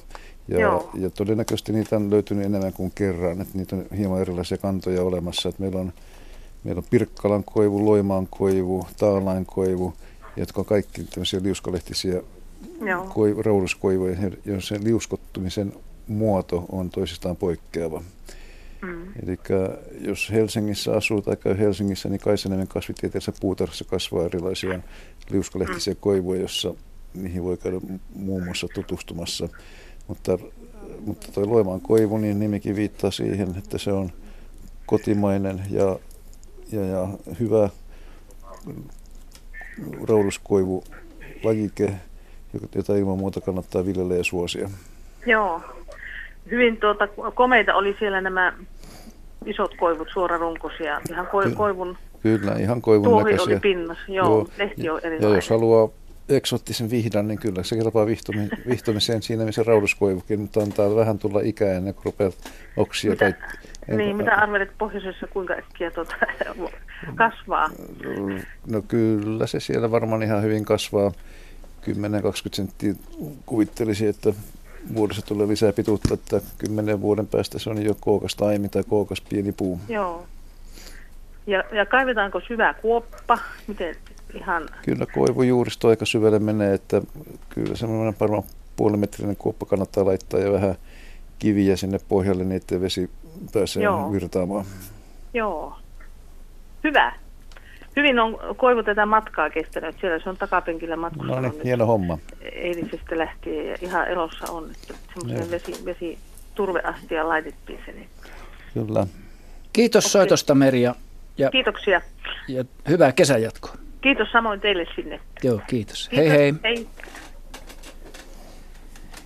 Joo, otetaan, luen, luen tässä sähköpostin, jossa kommentoidaan näitä polttiaisia. Vappu kirjoittaa, ei täällä Lapissa auta hyttysmyrkky polttiaisiin muuta kuin osittain ja vähän aikaa. Myrkky, kun vähän haihtuu, jo mokovat hoksaavat ryömiä korviin ja nenäreikiin ja vaatteiden alle. Täällä Sodankylässä polttiaiset tulee yleensä vasta perunannoston aikaa, mutta nyt olen ne jo havainnut. Vähän aikaisessa ovat. Ikäni Lapissa asunut viisikymmentäyksi vuotta, siis Vappu. Ja sitten seuraava soittaja. Hyvää iltaa, Luontoilta täällä. Joo, Mikkelistä Ykä Ilves-Kuski, hyvää iltaa. Hyvää iltaa, Ykä. Oli semmoinen kysymys, kun tuota, olin tuolla mökillä tuolla Savon rannassa ja istuskelin paikallisessa baarissa kauppareissun jälkeen ja kuuntelin, kun siinä paikalliset kaverit jutteli, että ne oli onkinut sitten niinku mato-ongella, eikä niillä ollut matoja, niin ne oli kokeillut venttiilikumia ja se oli kun mat- pelittänyt hyvin ja no, mä lähdin sitten paikallisesta korjaamosta ostamaan venttiilikumia ja testaamaan. Ja kaverilla oli matoja, mulla oli sitten venttiilikumi siinä pohjaongessa. Ei kummallekaan, oli niin huono säkeä, että ei syönyt kummallakaan. Ja en päässyt testaamaan, niin jäi miettimään, että onko kaloilla niin kuin hajuvaasti siltä osin, että kun ne lähtee niin kuin syömään vai meneekö ne niin kuin vaan, kun ne näkee jonkun ruuan näköisen, että hyökkääkö ne sen kimppuun vai. Tämä mua niin kuin askarrutti, että voisiko se venttiilikumi oikeasti pelittää. Kyllä se saattaa pelittää kalat. Kyllä tosiaan niin pääasiasti suomalaiset kalat, ne saalistaa näkönsä perusteella noin ensisijaisesti, mutta sitten se lähituntuma otetaan niin kuin haju- ja makuaistin avulla ja kaloillahan niitä aistinsoluja on niin kuin vähän ympäri päätä, näitä haju- ja makuaistinsoluja, ei pelkästään suussa ja sierainaukoissa, vaan niillä on ihan siinä pään pinnallakin semmoisia reseptoreja tai aistinsoluja, joilla ne pystyy vedessä olevia haku, makuja aistimaan, että ne voi hyvinkin haksahtaa ahven varsinkin tämmöiseen heiluvaan venttiilikumin pätkään, jos sitä niin kuin oikein yeah. sopivasti heiluttaa, mutta että se ei sitä varmaankaan lähde nielemään, jos se sen suuhunsa ottaa, että se aika nopeasti sitten luopuu siitä sylkäsemällä Jaa. sen pois. Että siitä kannattaa olla, jos tämmöisellä täyllä onkin, niin kannattaa olla aika herkkä ranne, että saa sen kalan no, sitten tarkoittaa. Siinä, mitä en mulle puhunutkaan, mutta mä kuuntelin sivukorvalla mielenkiinnosti sitä juttua, niin ne sanoo, että se pitää saman tien nykästä lailla. Kyllä, nä, näin siinä se kyllä, syl, se kyllä hyvin nopeasti aistii, ettei se kuumi ole sitten kuitenkaan mitään Joo. syötä. Sehän on vähän masin näköinen kyllä, semmoinen ruskea. Joo, mä jätin ja, ja kyllähän... pari-kolme senttiä sitä pätkää roikkuu silleen, että kyllä se aika yllättävästi tämmöisen vaalean madon näköinen kyllä. Kyllä, kyllä, ja siis nämä Amerikasta peräisin, peräisin olevat silikonista valmistetut jigit, jotka on tämmöisiä keinotekoisia. Joo.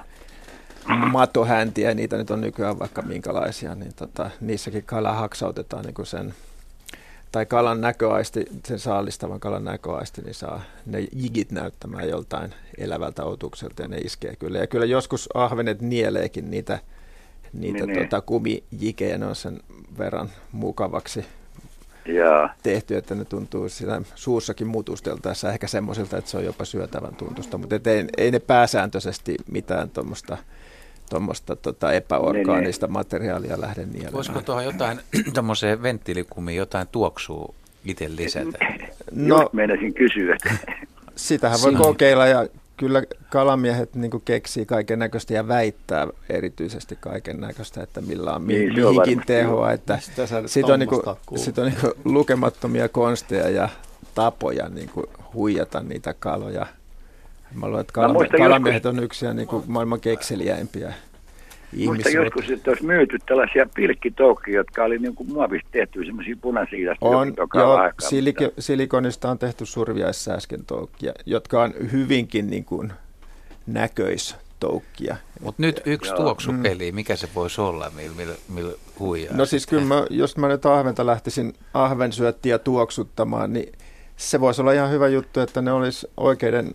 onkimatojen kanssa samassa rasiassa ne ventilikumin pätkät, tai sitten jonkun tuoreen kalan lihan kanssa höystettynä. Jaa. Sinähän voisi, vaikka voisi kuvitella, että sinne ventilikumin sisään voisi vähän... Haimaalainen vaikka... kalakastike. Niinpä, esimerkiksi se joo. joo. Sitä voi sirottele. sirottele. Eri, erilaiset monnit ja mateet alkaisivat kiinnostumaan. Mutta siis kyllähän, jos puhutaan sitten onkimista enemmän, esimerkiksi särkikalojen onkimista, niitähän niin kuin onkin kilpailussakin ihan houkutellaan tällä tavalla mäskäämällä, eli jotain, jotain tämmöistä tota viljapohjasta tai maissipohjasta mäskiä, missä on tehty semmoisia taikina, mistä on tehty semmoisia taikinapalloja, jauhoa, Jaa. vettä ja erilaisia hajusteita ja mausteita, ja niitä ammutaan sitten tämmöisillä mäskiritsoilla, ja särkikalat kyllä tulee niin kuin sen hajunkin perusteella siihen. Toki Joo. ne saattaa nähdä, että se mäski niinku valuu sinne pohjaan, että, se on niinku, että siellä on jotain syötävää, mutta sitten se viime, viime hetken se nielemispäätös tehdään kyllä sitten sen maun perusteella kuitenkin. Joo, olen mä nähnyt semmoisiakin joskus vuosia sitten, kun ne alkuasukkaat oli pilkille, niin ne kaatoi tuota kaurahiutaleita sinne avaan pilkkiä reikään. Joo, se on yksi, yksi vanha konsti ja se, varmasti ainakin tota se kaurahiutaleiden leijuminen sinne pohjalle, niin... saa Ahva, ahvenet ainakin kiinnostumaan, ainakin sen verran, että ne tulee paikalle, vaikkei, niin, niin, vaikkei kaura nyt varsinaisesti sinne. Ahvenen pääruokavalioon kuulukaan millään muotoa. Niin, se on varmaan se liike, mikä tulee niin, sitä hiutalehta, niin se niin kuin tavallaan... Nimenomaan, joo. Et, tota, joo. Mutta että konstithan on niin kuin vapaat, et, ja kyllä, mie- kyllä. ainoastaan mielikuvitus on rajana tässä. Joo, asiassa. Kyllä mä aion testata sen vielä tänä kesänä muutama kerran, kun hyvä syönti sattuu, että katsotaan... pelittääkö vai ei, mutta oli vaan niin mielenkiintoinen juttu, niin mä ajattelin, että kohtako ostamaan venttilikumia. Ei niitä enää nykyään paljon fillareissa enää olekaan, mutta ei siellä on semmoinen vanha autokorjelu, sillä papalla on kaikkea maa- ja taivaan väliltä, niin Joo. löytyvää sitä. Ja kun meet hyvin varustettu kalastustarvikeliikkeeseen, niin siellä on kuule kaikki mahdolliset sieltä löytyy keinomadot. Sieltä löytyy kaikki kyllä. Lähes kaikkeen no, muuhun paitsi nahkiaiseen. okay. Kiitos Ykä soitosta ja kivaa kesän jatkoa. Samoin sinne, kiva oli kuulla. Yes. Joo, moi. Kiva. Moi moi. moi. Joo. Meillä on seuraava soittaja, tiedän. Kuuntelette Luontoiltaan, hyvät kuuntelijat, mutta otetaan tähän kuvallinen kysymys nyt tähän väliin. Meillä on mielenkiintoinen kuva. Menkää ja katsokaa se. Löydätte sen sieltä Radio Suomen etusivuilta. E- Tän on kirjoittanut Reijo Majamäki tämän kysymyksen. Se alkaa näin. Tervehdys Tyrväältä. Autoni tuulilasiin on joku sitonut koivun lehden ohuilla rihmoilla. Lehti on nätisti taiteltu kolmin kerroin ja sen jälkeen taitavasti sidottu lasiin. Sidos on niin luja, että se kesti ajoviiman ja sateen. Ja kysymys kuuluu, mikä tämän on tehnyt? Ja miksi? Näin kysyy siis Reijo Majamäki. Jaska haluaa kommentoida ensinnäkin tätä, tämän lehden muotoa. Joo, tätä vähän parinkin kaverin kanssa katteltiin. Tämä on, sinänsä oli ihan tutun näköinen, mutta, mutta tota niin, toi, toi litteä muoto niin hieman, hieman hämäsi minua. Ja jos tämä nyt jotenkin kuvailisi, niin tämä näyttää vähän tämmöiseltä niin kuin, ehkä pienen simajuhlan jälkeen soutamaan lähteneeltä viikinkipartiolta tai joltain. Kirkkoveneeltä. Sinä sanoit tuon.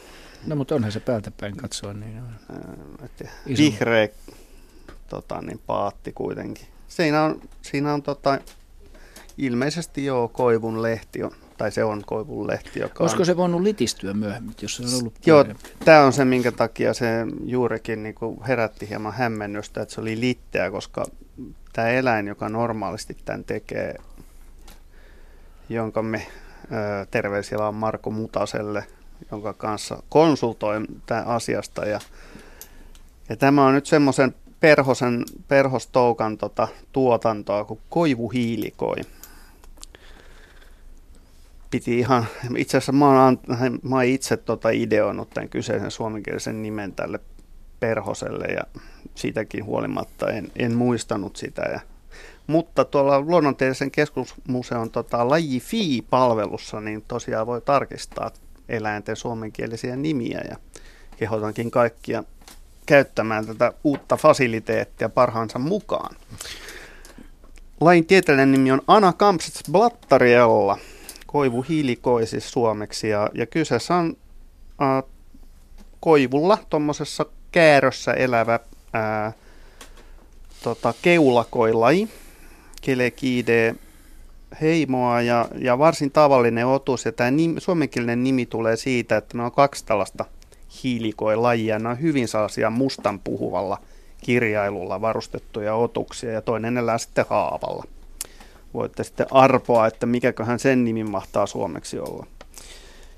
Ja, ja tosiaan nämä toukat, niin ne tekee tuommoisen rullan, ja, ja sitten ilmeisesti niin niin tota, joko pureet on lehden poikki tuolta kannasta, jolloin se putoaa maahan, tai se saattaa jäädä myöskin puuhun.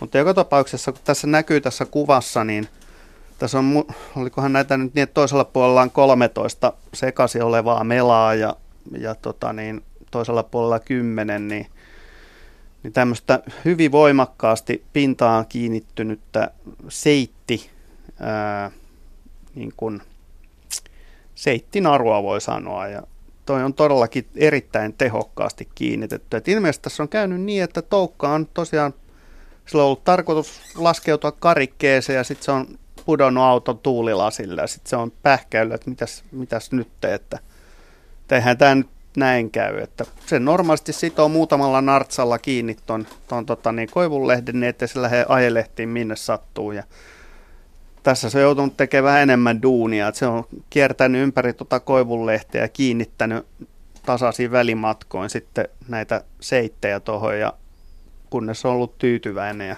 koivunlehti on sitten kuin täi tervassa tuossa keskellä auton tuulilasia, ja, ja sitten se on painunut tuonne sisään ja mennyt koteloon siellä, ja kun tuossa heinäkuun lopussa, elokuun alussa, niin ne rupeaa sitten lentelemään, ja näitä voi käydä koivun rungoilta etsimässä. Se on semmoinen vähän sinertävän harmaa otus, jolla on tummat hiilen mustat kuviot selässä. Ja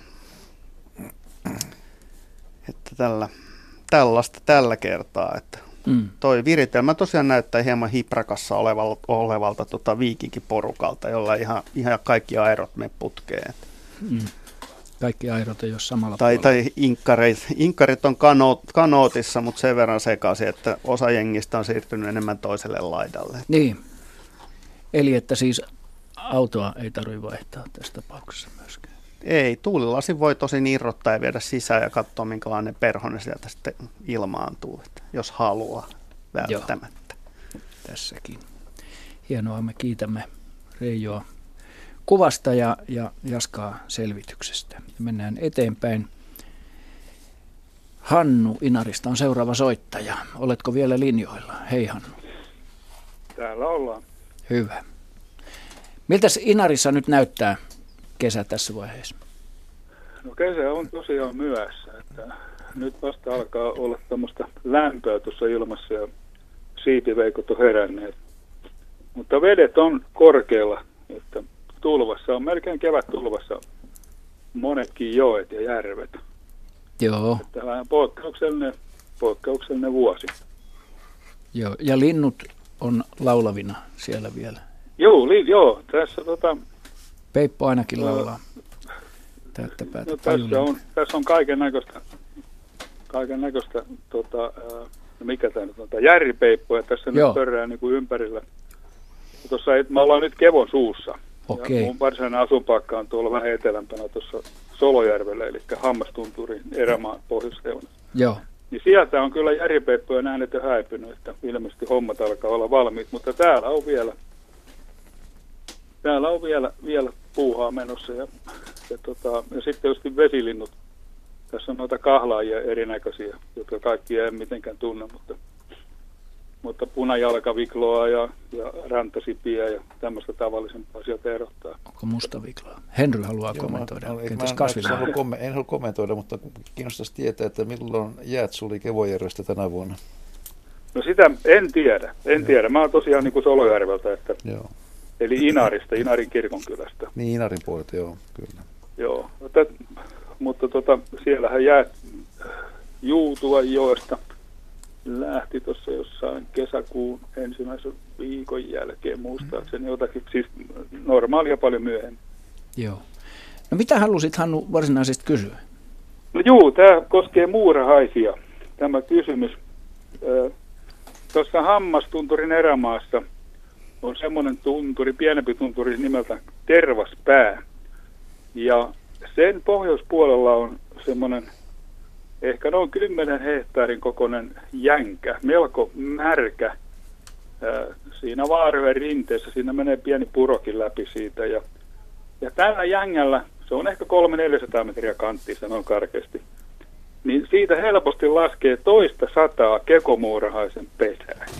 Pientä pesää. Ne on semmoisia ehkä korkeintaan metrisiä.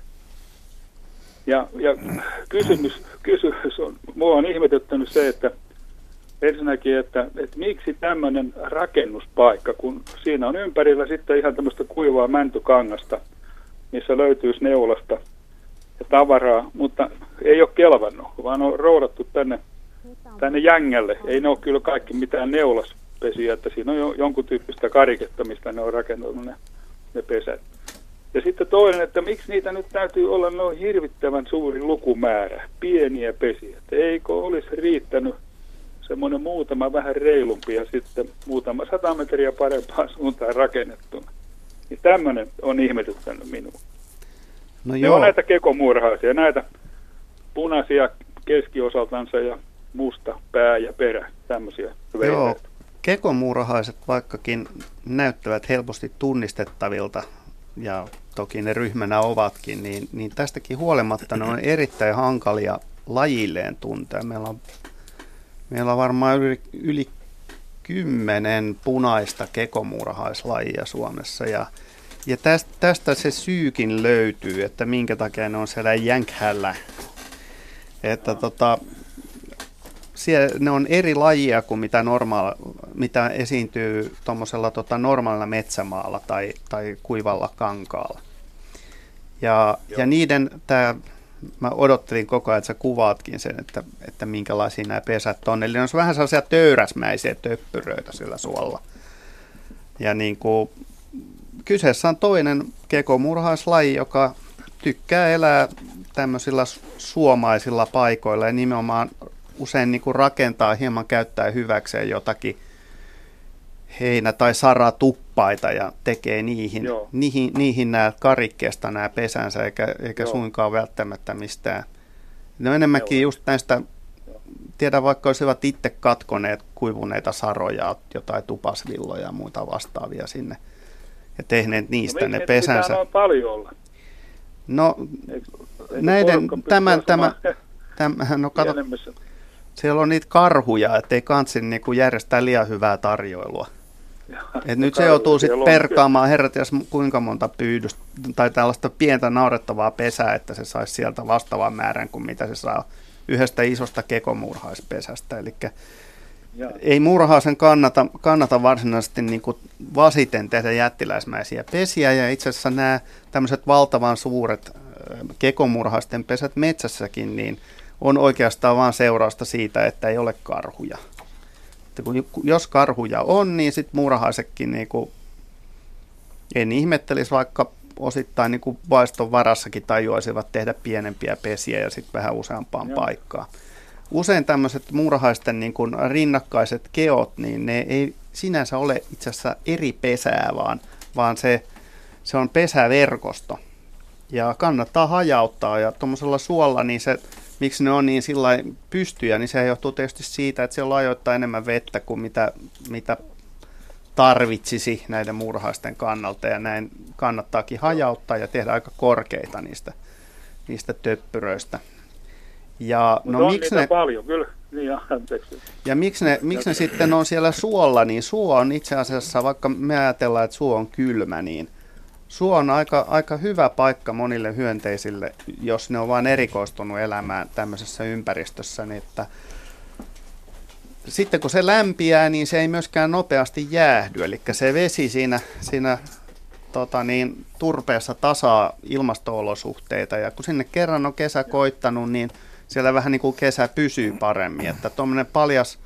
Paljas tota kuiva kangasmaasto, niin jos vaikka lämpiäkin nopeasti, niin myöskin jäähtyy nopeasti. Että suo, suo on tämmöinen niinku stabiili ympäristö, että kun se on kerran saatu kaksikymmentä asteiseksi, niin se ei niinku yhtäkkiä siitä laske, laske se lämpötila. Ja siellä on hyönteisten hyvä ja ennustettava elää.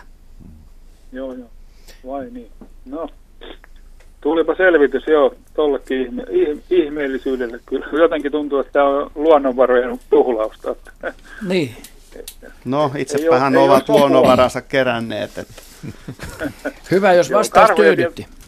Joo, kyllä, kyllä. Joo. Karhuja siellä tosiaan on. Mä tiedän yhden pesänkin sitä melko läheltä tuolta alueesta. Niin, miettikää, kun se olisi kaksimetrinen keko keskellä niin kuin suota ja mm. mitä se kontio tekisi, pistä putslujuksi niin, koko kuutiomäärän mm. saman tien. Tekisi oman talvipesänsä sinne.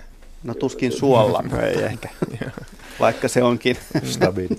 stabiili. stabiilin kylmä talvella. Kiitos Hannu kysymyksestä ja kivaa kesän jatkoa sinne pohjoiseen. Kiitoksia. Kiitos samoisen etelä, hei. Kiitos, hei hei. Nyt kello on viisi yli puoli kahdeksan ja tähän väliin ennen seuraavaa soittajaa, vaikka tiedän, että siellä linjoilla ollaan, niin malttia odottele siellä. Otetaan Henrylle Laila Oksasen lähettämä kysymys. Tämä on mun mielestä hyvä kysymys. Hei, meillä täällä Riihimäellä Kanta-Hämeessä tehdään A M K-oppilastyönä kartoitusta vieraslajeista, pääsääntöisesti kasveista. Katsellessani teiden pientareita, joilla kasvaa vallitsevasti sinertävän violettisävyisiä lupiineja, tuli mieleeni kysymys. Mikä on vallitsevin kukinnon väri Suomen alkuperäisessä kasvilaji, kasvilajeissa? Itse arvelen sen olevan valkoinen tai keltainen. No, nyt tuli paha kysymys. Eikö se ole? Joo. Se on hyvä kysymys, kun Joo. se on paha. Hyvä on paha, paha on hyvä. Ja val... no, ei ainakaan punainen eikä sininen. Niin. Keltainen tai valkoinen. Kumpi niistä? Kumpaan sä kääntyisit? Sinä ottaneet huomioon myöskin kukin, kukintojen eri aikaisuudet. Joo. Kyllä mä niin kuin kallistuisin, että voi nyt mennä harakoille, mutta kommentoida saa sitten ihan vapaasti. Joo. Jotenkin mä kallistuisin keltaisen kannalle kuitenkin. Onko muita keltaisten kannattajia? Siis onko tämä nyt laji, lajimäärässä vai näyttävyydessä? Ei, tässä on näyttävyys. Tässä on vaan niin kuin vallitseva kasvilajiston kukintojen väri. Kyllä mä keltaiseen kallistuisin. No, mä, Samoin voi kyllä. Mä mietin, niin kun, kun, ennen kuin Henry vastasi, niin mietin jo valmiiksi oman vastauksen. Niin mä mietin kukkien määrää, en lajia, vaan se, että, että kuinka paljon alueella on kukkia, olisi laista mikä tahansa, niin musta keltainen on kuitenkin se, mikä, mikä lallitsee. Mutta sininen se ei todellakaan ole. Ei. Se on Eikä poikkeuksellisen punainen. Harvinainen. Mistä se johtuu, että se on keltainen? Johtuuko se U V-säteilyn? Johtuuko se pölyttäjistä? Joo. Keltakukkaset kasvit on pääosin, pääosin niin kuin pistiäis- tai kärpäspölytteisiä. Mira täällä ohjelmaikkunassa kommentoikin, aika, että keltainen se on. Aika vähän. Joo. Onko se kuitenkin niin, että se meidän hyönteislajisto on sen kaltainen, että keltakukkaset ovat niiden suosiossa? No, joo. Semmoinen, semmoinen, kun on katsellut noiden äh, pistiäiskollegoiden tota, niin, niin, tota, niin pyyntihommia, ne käyttää tämmöisiä niin kuin hyvin näppärää keräily, keräilymenetelmää, eli ne laittaa värisiä lautasia maastoon ja pistää siihen hieman vettä ja sitten pesuainetta, niin että visi, visiitin tekijät jäävät siihen, kun täitervaan siihen tota, lautaseen kellumaan. Ja, ja niin kuin tulokset on ihan yksiselitteisiä, että mm. keltainen on kaikkein suosituin väri, mutta ää, eri värit vetää eri, väri, ää, eri lajistoa sitten selvästi, että siinä on selvää preferenssiä, että Että sitten yllättävän harvinaisia lajeja saattaa tulla vaikka sinisellä lautasella tai, tai tota niin, joo, joo, joo. valkoisella. Että sit, siinä sit, on eroja, mutta keltainen vetää määrällisesti eniten. No niin. Ja sitten siinä on tietysti tämmöinen vuoden, vuoden aikaisaspekti, että keväällä varmaan niin se valkoinen väri, väri rulettaa maisemassa, ympäristössä tuomikukkiin, hmm. valkovuokkokukkiin, monet valkoiset kasvit kukkii alkuvuodesta. Mut, mutta mitä syvemmällä... Ihan alkukeväällä. Keväällä on orava, kaksi tussilaagoa ja paju, on, jotka on, on keltaiset. Mutta siinä se, se niin vaihtuminen alkaa siinä kesäkuun alkupuoliskolla jo, kun kevät kukinta on ohitse, niin sitten alkaa tulla erilaista keltaista kukkaa, rupeaa kukkaamaan. Mm. Rentokat ja leinikit ja hanhikit. Mutta ne tulee jo keväällä mm. ne, nekin. Mm. Voi kukka kukkii keväällä, leskenlehti kukkii keväällä. Matarat.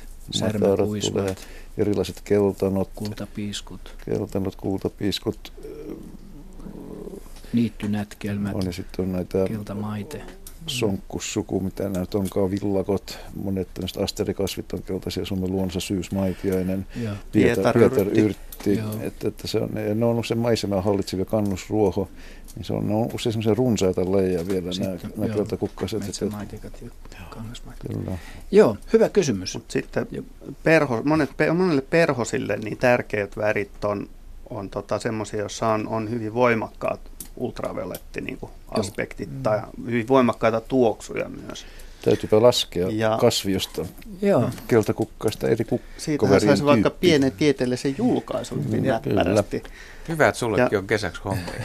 Mut esimerkiksi tämmöiset kasvit sitten kuin maitohorsma, tervakko, äh, ketoneilikka, mm. niin nämä on kaikki nimenomaan niin kuin perhosten suosiossa. Himalaiset toki myös tekee hommia niissä. Mut eikö, eikö ole niin, että ihan semmoista aito punaista väriä. Nehän on usein siellä lilan, vaalean, punaisen tai aniliinin viva, vivahteita. Ultravioletin niin kuin nimenomaan sävyjä mukana. Kysy nimenomaan suoraan Henryltä, että mitkä on Suomen punaisimmat kasvit. Niin, että aitoa no, punaista. Suomen lintu- ja lepakkopölytteiset kasvit no, ovat no, punaisia. Siis, mm. Puna-ailakki on hyvin punainen. Mm. Mm. No, on joo. Okay, siinäkin on kyllä säväriä, violettiin säväriä. Ja jotkut, joku metsäruusun, nimenomaan metsäruusun, niin onhan se hyvin punainen. Mm. Hyvä. Nyt vihdoin ja viimein Heta-Maija Haminasta. Pääset ääneen, jos olet siellä linjoilla vielä. Hyvää iltaa. Täällä ollaan. Hyvää iltaa täällä ollaan. Olipas mielenkiintoista kuunnella tuota äskeistä, koska se oli mun edellinen kysymys teille aikoinaan, miksi Suomessa ei ole punaisia kukkia. Me voidaan jatkaa sitä, jos haluat kuunnella siellä. Ei, no vaan... niin, me, me kuuntelin koko ajan oikein mielenkiintoinen. Ja ihmettelen kyllä, mutta mun kysymys on kummallinen. Ajettiin Lemiltä mökiltä Haminaan päin ja Jalkosalmen rannasta, eli Kivijärven rannasta, niin oli kaksi urossorsaa ja niillä pieni poikainen keskenään. Onko sateenkaariperheet siirtyneet luvan perässä jo eläimistöönkin? Mistähän sorsalajista osaatko yhtään sanoa, oli kysymys? Siis, äh, siis minä sanoisin sinisorsa, joo, joo. Kaksi urosta. Ja ihan siinä välissä pieni poika. Joo. Henry katsoo nyt siihen malliin, että mä en tiedä oikein, miten mä aloittelisin tämän vastaan. Sä aloitat sen reippaasti ja se kuuluvalla äänellä ja selkeästi. Havainto on mielenkiintoinen. Havainto on mielenkiintoinen, vastausta en oikein tiedä. Joskus, joskus voi olla, että nämä koiraat, koiraat on paikalla ja siinä saattaa olla poikasia mukana, mutta tota, nyt on kyllä aika vaikea keksiä mitään täsmentävää. Siis oliko Mink, mitään muita? Kokoinen, minkä minkä kokoinen se poikane oli? Juu, se on hyvä no, kysymys. Ihan pieni, ihan siis tällainen, joo, sanoisin, juuri semmoinen, mitä tekisi mieli kopitella. Ja na- naaraita ei näkynyt missään. Ei. Olitte sitten paikalla yhtään pidempään, kuinka kauan te havainnoitte? Mä oli... ol, olin ihan vain hetken, ihan vain hetken, mutta niin, niin paljon. Miltä se poikanen sitä näytti? Miten te kuvailisitte sitä väriltään? Öö, har, ruskean, harmaa ruskea. Siis ei kaksivärinen. Ei, Tum, ei, ei. Ja siinä ei, ollut mitään, siinä ei ollut mitään muita siis sinisorsia lähettyvillä ei, missään päin. Ei, vain Kau... kaksi. Ja ne oli aika rannassa vielä, ihan mm. siis semmoisen niin kuin metrin päässä ihan. ihan Minkä kokoinen se todella... oli, jos niin kuin vertaa niihin sorsiin? Tämä poikainen? Niin. Öö, sanoisin semmoinen... Öö, No kymmenen senttinen, mm-hmm. siis ihan semmoinen untuvikko vielä. Kauanko ne oli yhdessä tämä kolmikko? No me jatkoimme matkaa siitä, että minä en jäänyt, me ei jääty seuraamaan siihen niitä sen pitempään. Kau- kauanko te suurin piirtein katsoitte niitä? No, me oltiin ehkä semmoinen viitisen minuuttia. Joo, okei. Okay. Voisiko tässä olla nyt kuitenkin tämmöinen sattumallinen hetki, että siinä on, siinä on jostain syystä niin omasta poikuestaan eroon joutunut poikainen, tai mm. sitten voi olla, että myöskin toinen, tai poiku on tuhoutunut, yksi on jäänyt jäljelle. Naaras on jossain, mutta se ei nyt tämän viiden minuutin aikana sitten sattunut olemaan siinä. Ja siinä nyt sattuu olemaan kaksi koirassorsaa, jotka mm. suhtautuu suht myötämielisesti. Tekikö ne jotain kimpassa, että, että, että, että tämän voisi tulkita, että... Söivät. Et, ja ne, ja ne, ne koiraat oli niin kuin siinä mukana ihan vähän niin kuin johdattelemassakin ja jeesaamassa. Kyllä, ja suojelemassa. Kyllä, sen kuvan sai. Sen kuvan sai. Ja ne, ne koiraat oli ehkä korkeintaan metrin päästä toisistaan. Mm. Ja nythän on niin, että, että tota sinisorsa ja siis kaikki meidän nämä, nämä sorsan sukuiset pienet vesilinnut, niin koira, koiralle ei ole minkäänlaista... Niin kuin, tekemistä näiden poikasten kanssa, että, mm. että jos se tulee naaraan johtaman poikueen lähettyville, niin se saa pataansa saman tien. Se ajetaan välittömästi, se naaras hyökkää sen kimppuun, ja siinä ei ole mitään niin kuin jakoa, ei hengata lähiseudullakaan. Mites, näyttikö nämä niin kuin vähän semmoisilta paha, pahan näköisiltä nämä sorsat, eli oliko nämä vielä niin kuin sulkasato käynnissä tai jotain muuta? Ei, ei. Vaan ne oli ihan oli, koreessa puvussa. Oli ihan koreita, aivan ihan selkeästi tunnistettavissa, että upeat urokset. Mm, ei ole ehkä sitten vielä alkanut, en tiedä. Niin, tämmöistä mm. pohdintaa nyt si- tämän sun siis havainnon koska pohjalta. Tämä tapahtui vielä? Äh, juhannuksen alla, mm. äh, kesäkuun puolenvälin juhannuksen välissä ihan. Suht, suht myöhäiset niin kuin ihan pienet sorsan niin. poikaset vielä. Mutta se ei ole mikään ei, ihme ei tänään. Ei, ei, joo. Ei, ei pysty. Joo, mä, ve, mä veikkaan kyllä se, että se on, niinku, se on just niin kuin sä sanoit, että se on eksynyt emostaan ja, mm. ja tota, niinku, luultavasti se on ollut se aktiivinen tapaus. Se on tullut tässä siihen koiraiden lähelle, koiraat ei ole välttämättä reagoi siihen juurikaan, mutta niin, se, siinä se on mukana. Viisi minuuttia, jos se olisi oltu, niin sen jälkeen sitä poikasta ei enää olisi ollut. No, no sitä... on, onko se muuten semmoinen paikka vielä, että... Käykö ihmiset siinä ruokkimassa tai le- leiripaikka tai joku tämmöinen, missä voit, niin, koska joskus siinä, rannassa, joo, kyllä mun mielestä tämmöisillä seudulla voisi ihan hyvin nähdä, myöskin. Että siinä on ne koirat tulee mm. syömään ihan omaa juttua mm. ja sitten siellä on poikasia ja siellä on ehkä pieni mitä oppiminen taustalla. Siinä, mitä hanhia siinä on, Jarkko?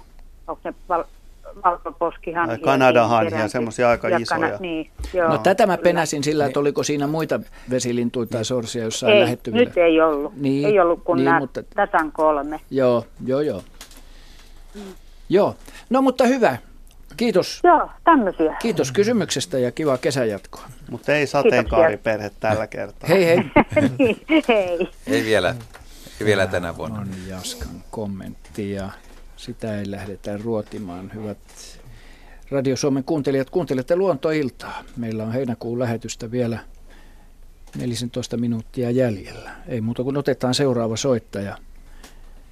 Luontoilta täällä, hyvää iltaa. Iltaa. Kukas siellä soittelee? Lea Seppälä. Mistä päin Lea soitat? Mä soitan Lovisasta, mutta meillä on Sahalahdella Mökkijärvi, mistä mä näitä ruutanoita sitten ollaan katiskalla ongittu, että tää on se kysymyksen paikka. Hyvä. Hyvä. Mitä haluat ruutanoista kysyä? No me ollaan tota monena vuonna kissalle katiska pannaan aina veteen ja sieltä tulee ihan hirmuisen kokoisia ruutanoita.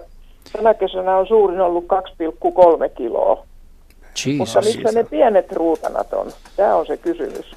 Niitä ei ole saatu koskaan. Joo, aika, aika hyvä kokoinen ruuta. Ja olette ihan varmoja, että ne on ruutanoita kuitenkin. Joo, on. Joo. Ja niitä, niitä on niin kuin, siellä Onks... saa muu, muutkin. Joo, joo. On, minkä kokoinen järvi se on noin suurin piirtein? No se on noin sata hehtaaria, mutta se on hyvin matala. Joo, joo, joo. No siis kyllä, tota, kyllä tosiaan ruutana voi kasvaa tuommoiseksi reilu kaksikiloseksi. Joo, joskus on ollut katiska niin täynnä, että ei ole tottakaan. Joo, mutta tota, kyllä niitä pieniäkin siellä on. Ne ei ole vaan nähty, mihin niin. ne joutuu. Niin, ei no ainakaan to... katiskaan ole tullut. Joo, no se saattaa olla, että ne ei, ne ei liikuskele samoissa parvissa kuin nämä isommat yksilöt. Joo. Ihan jo, jos siellä on tonkin kokoisia ruutanoita, niin ihan jo turvallisuussyistä kannattaa pitää pientä e, tota pesäeroa niihin isompiin.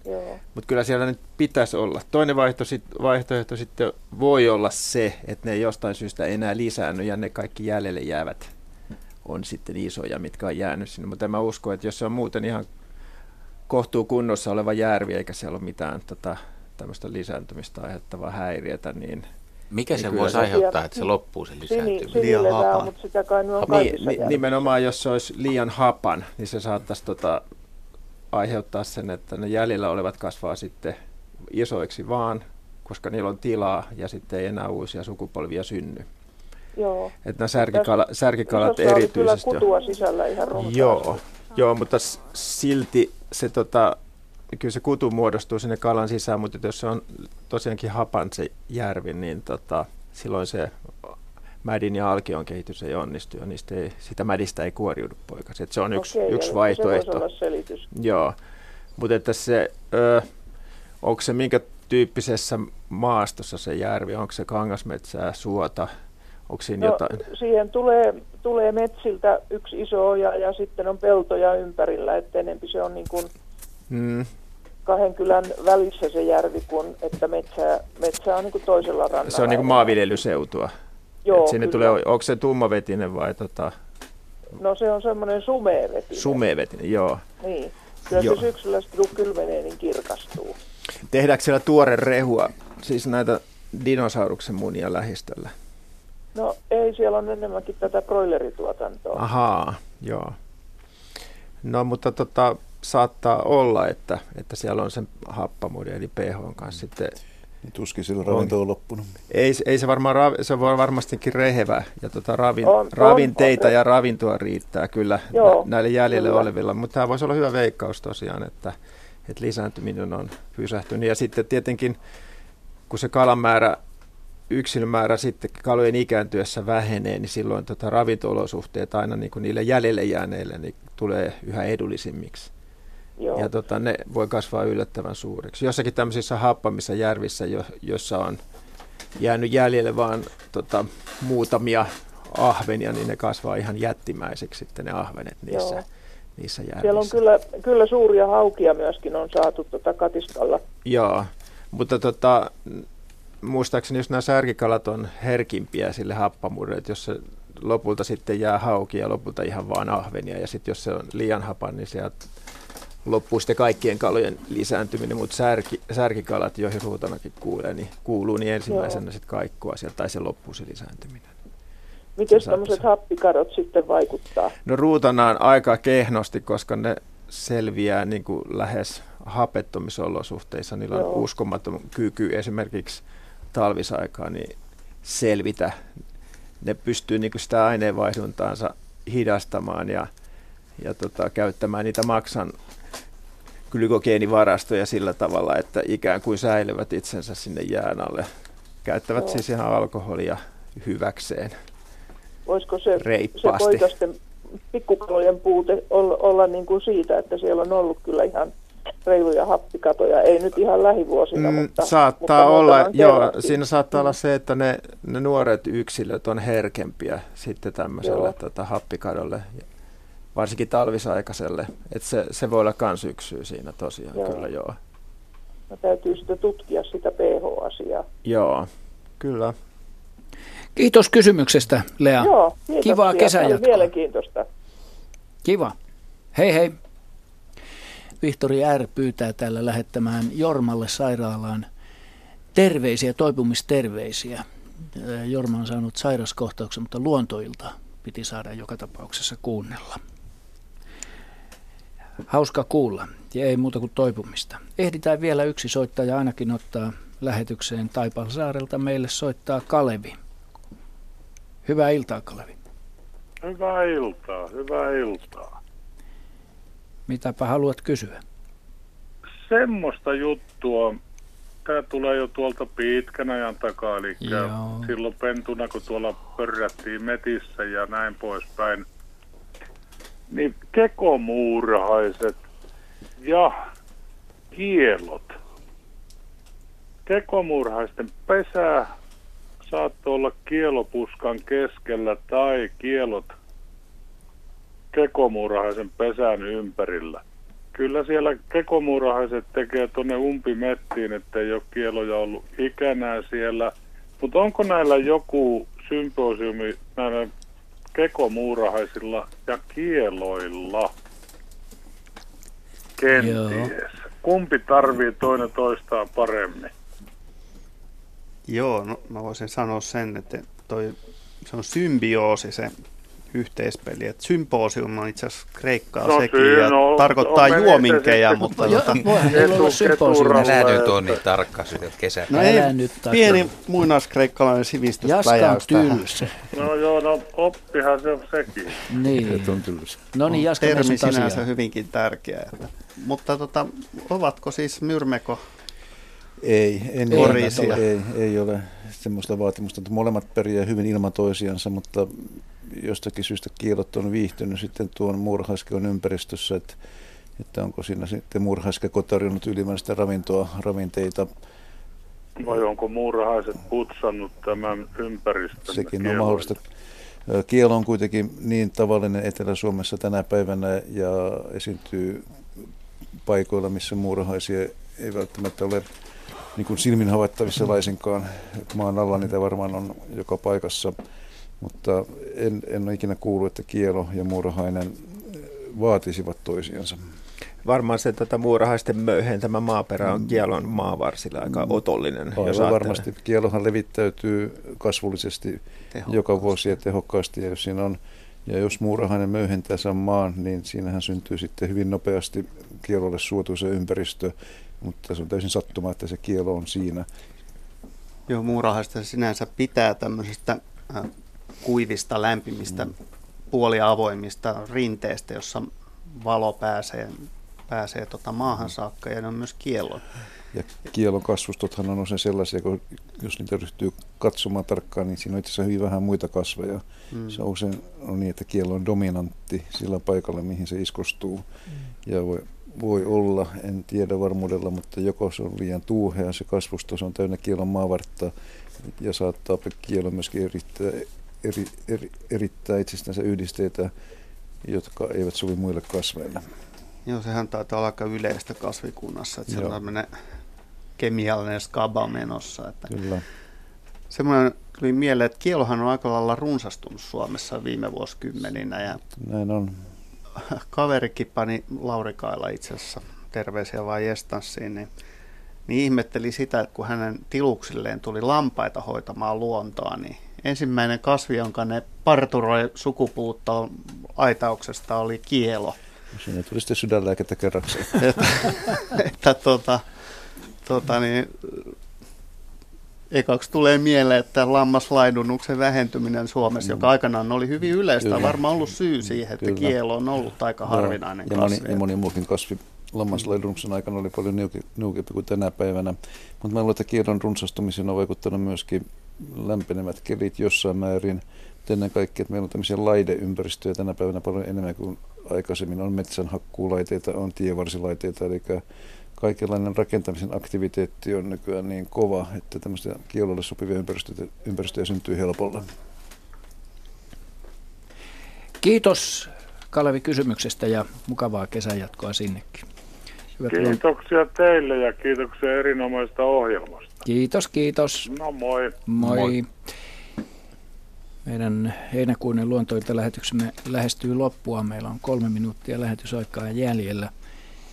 Ei ehditä varmaankaan ottaa enää soittajaa. Me kiitämme raatia, kiitämme tietenkin kuuntelijoita ja ed- ennen kaikkea soittajia, kysymysten lähettäjiä aktiivisuudesta. Juha haluaa sanoa tähän jonkun kommentin loppuun. Mulla olisi päivän havainto. Olen seurannut pari viikkoa harmaasieppojen pesintää avoimesta ikkunasta. Avopönttö eilen lähti kaksi poikasta ja tänä aamuna ennen kello kahdeksaa kaksi he ovat nyt ensimmäistä kertaa maailmalla juuri tänään. Se oli herkkä hetki. Se on haikea. Onnea heille.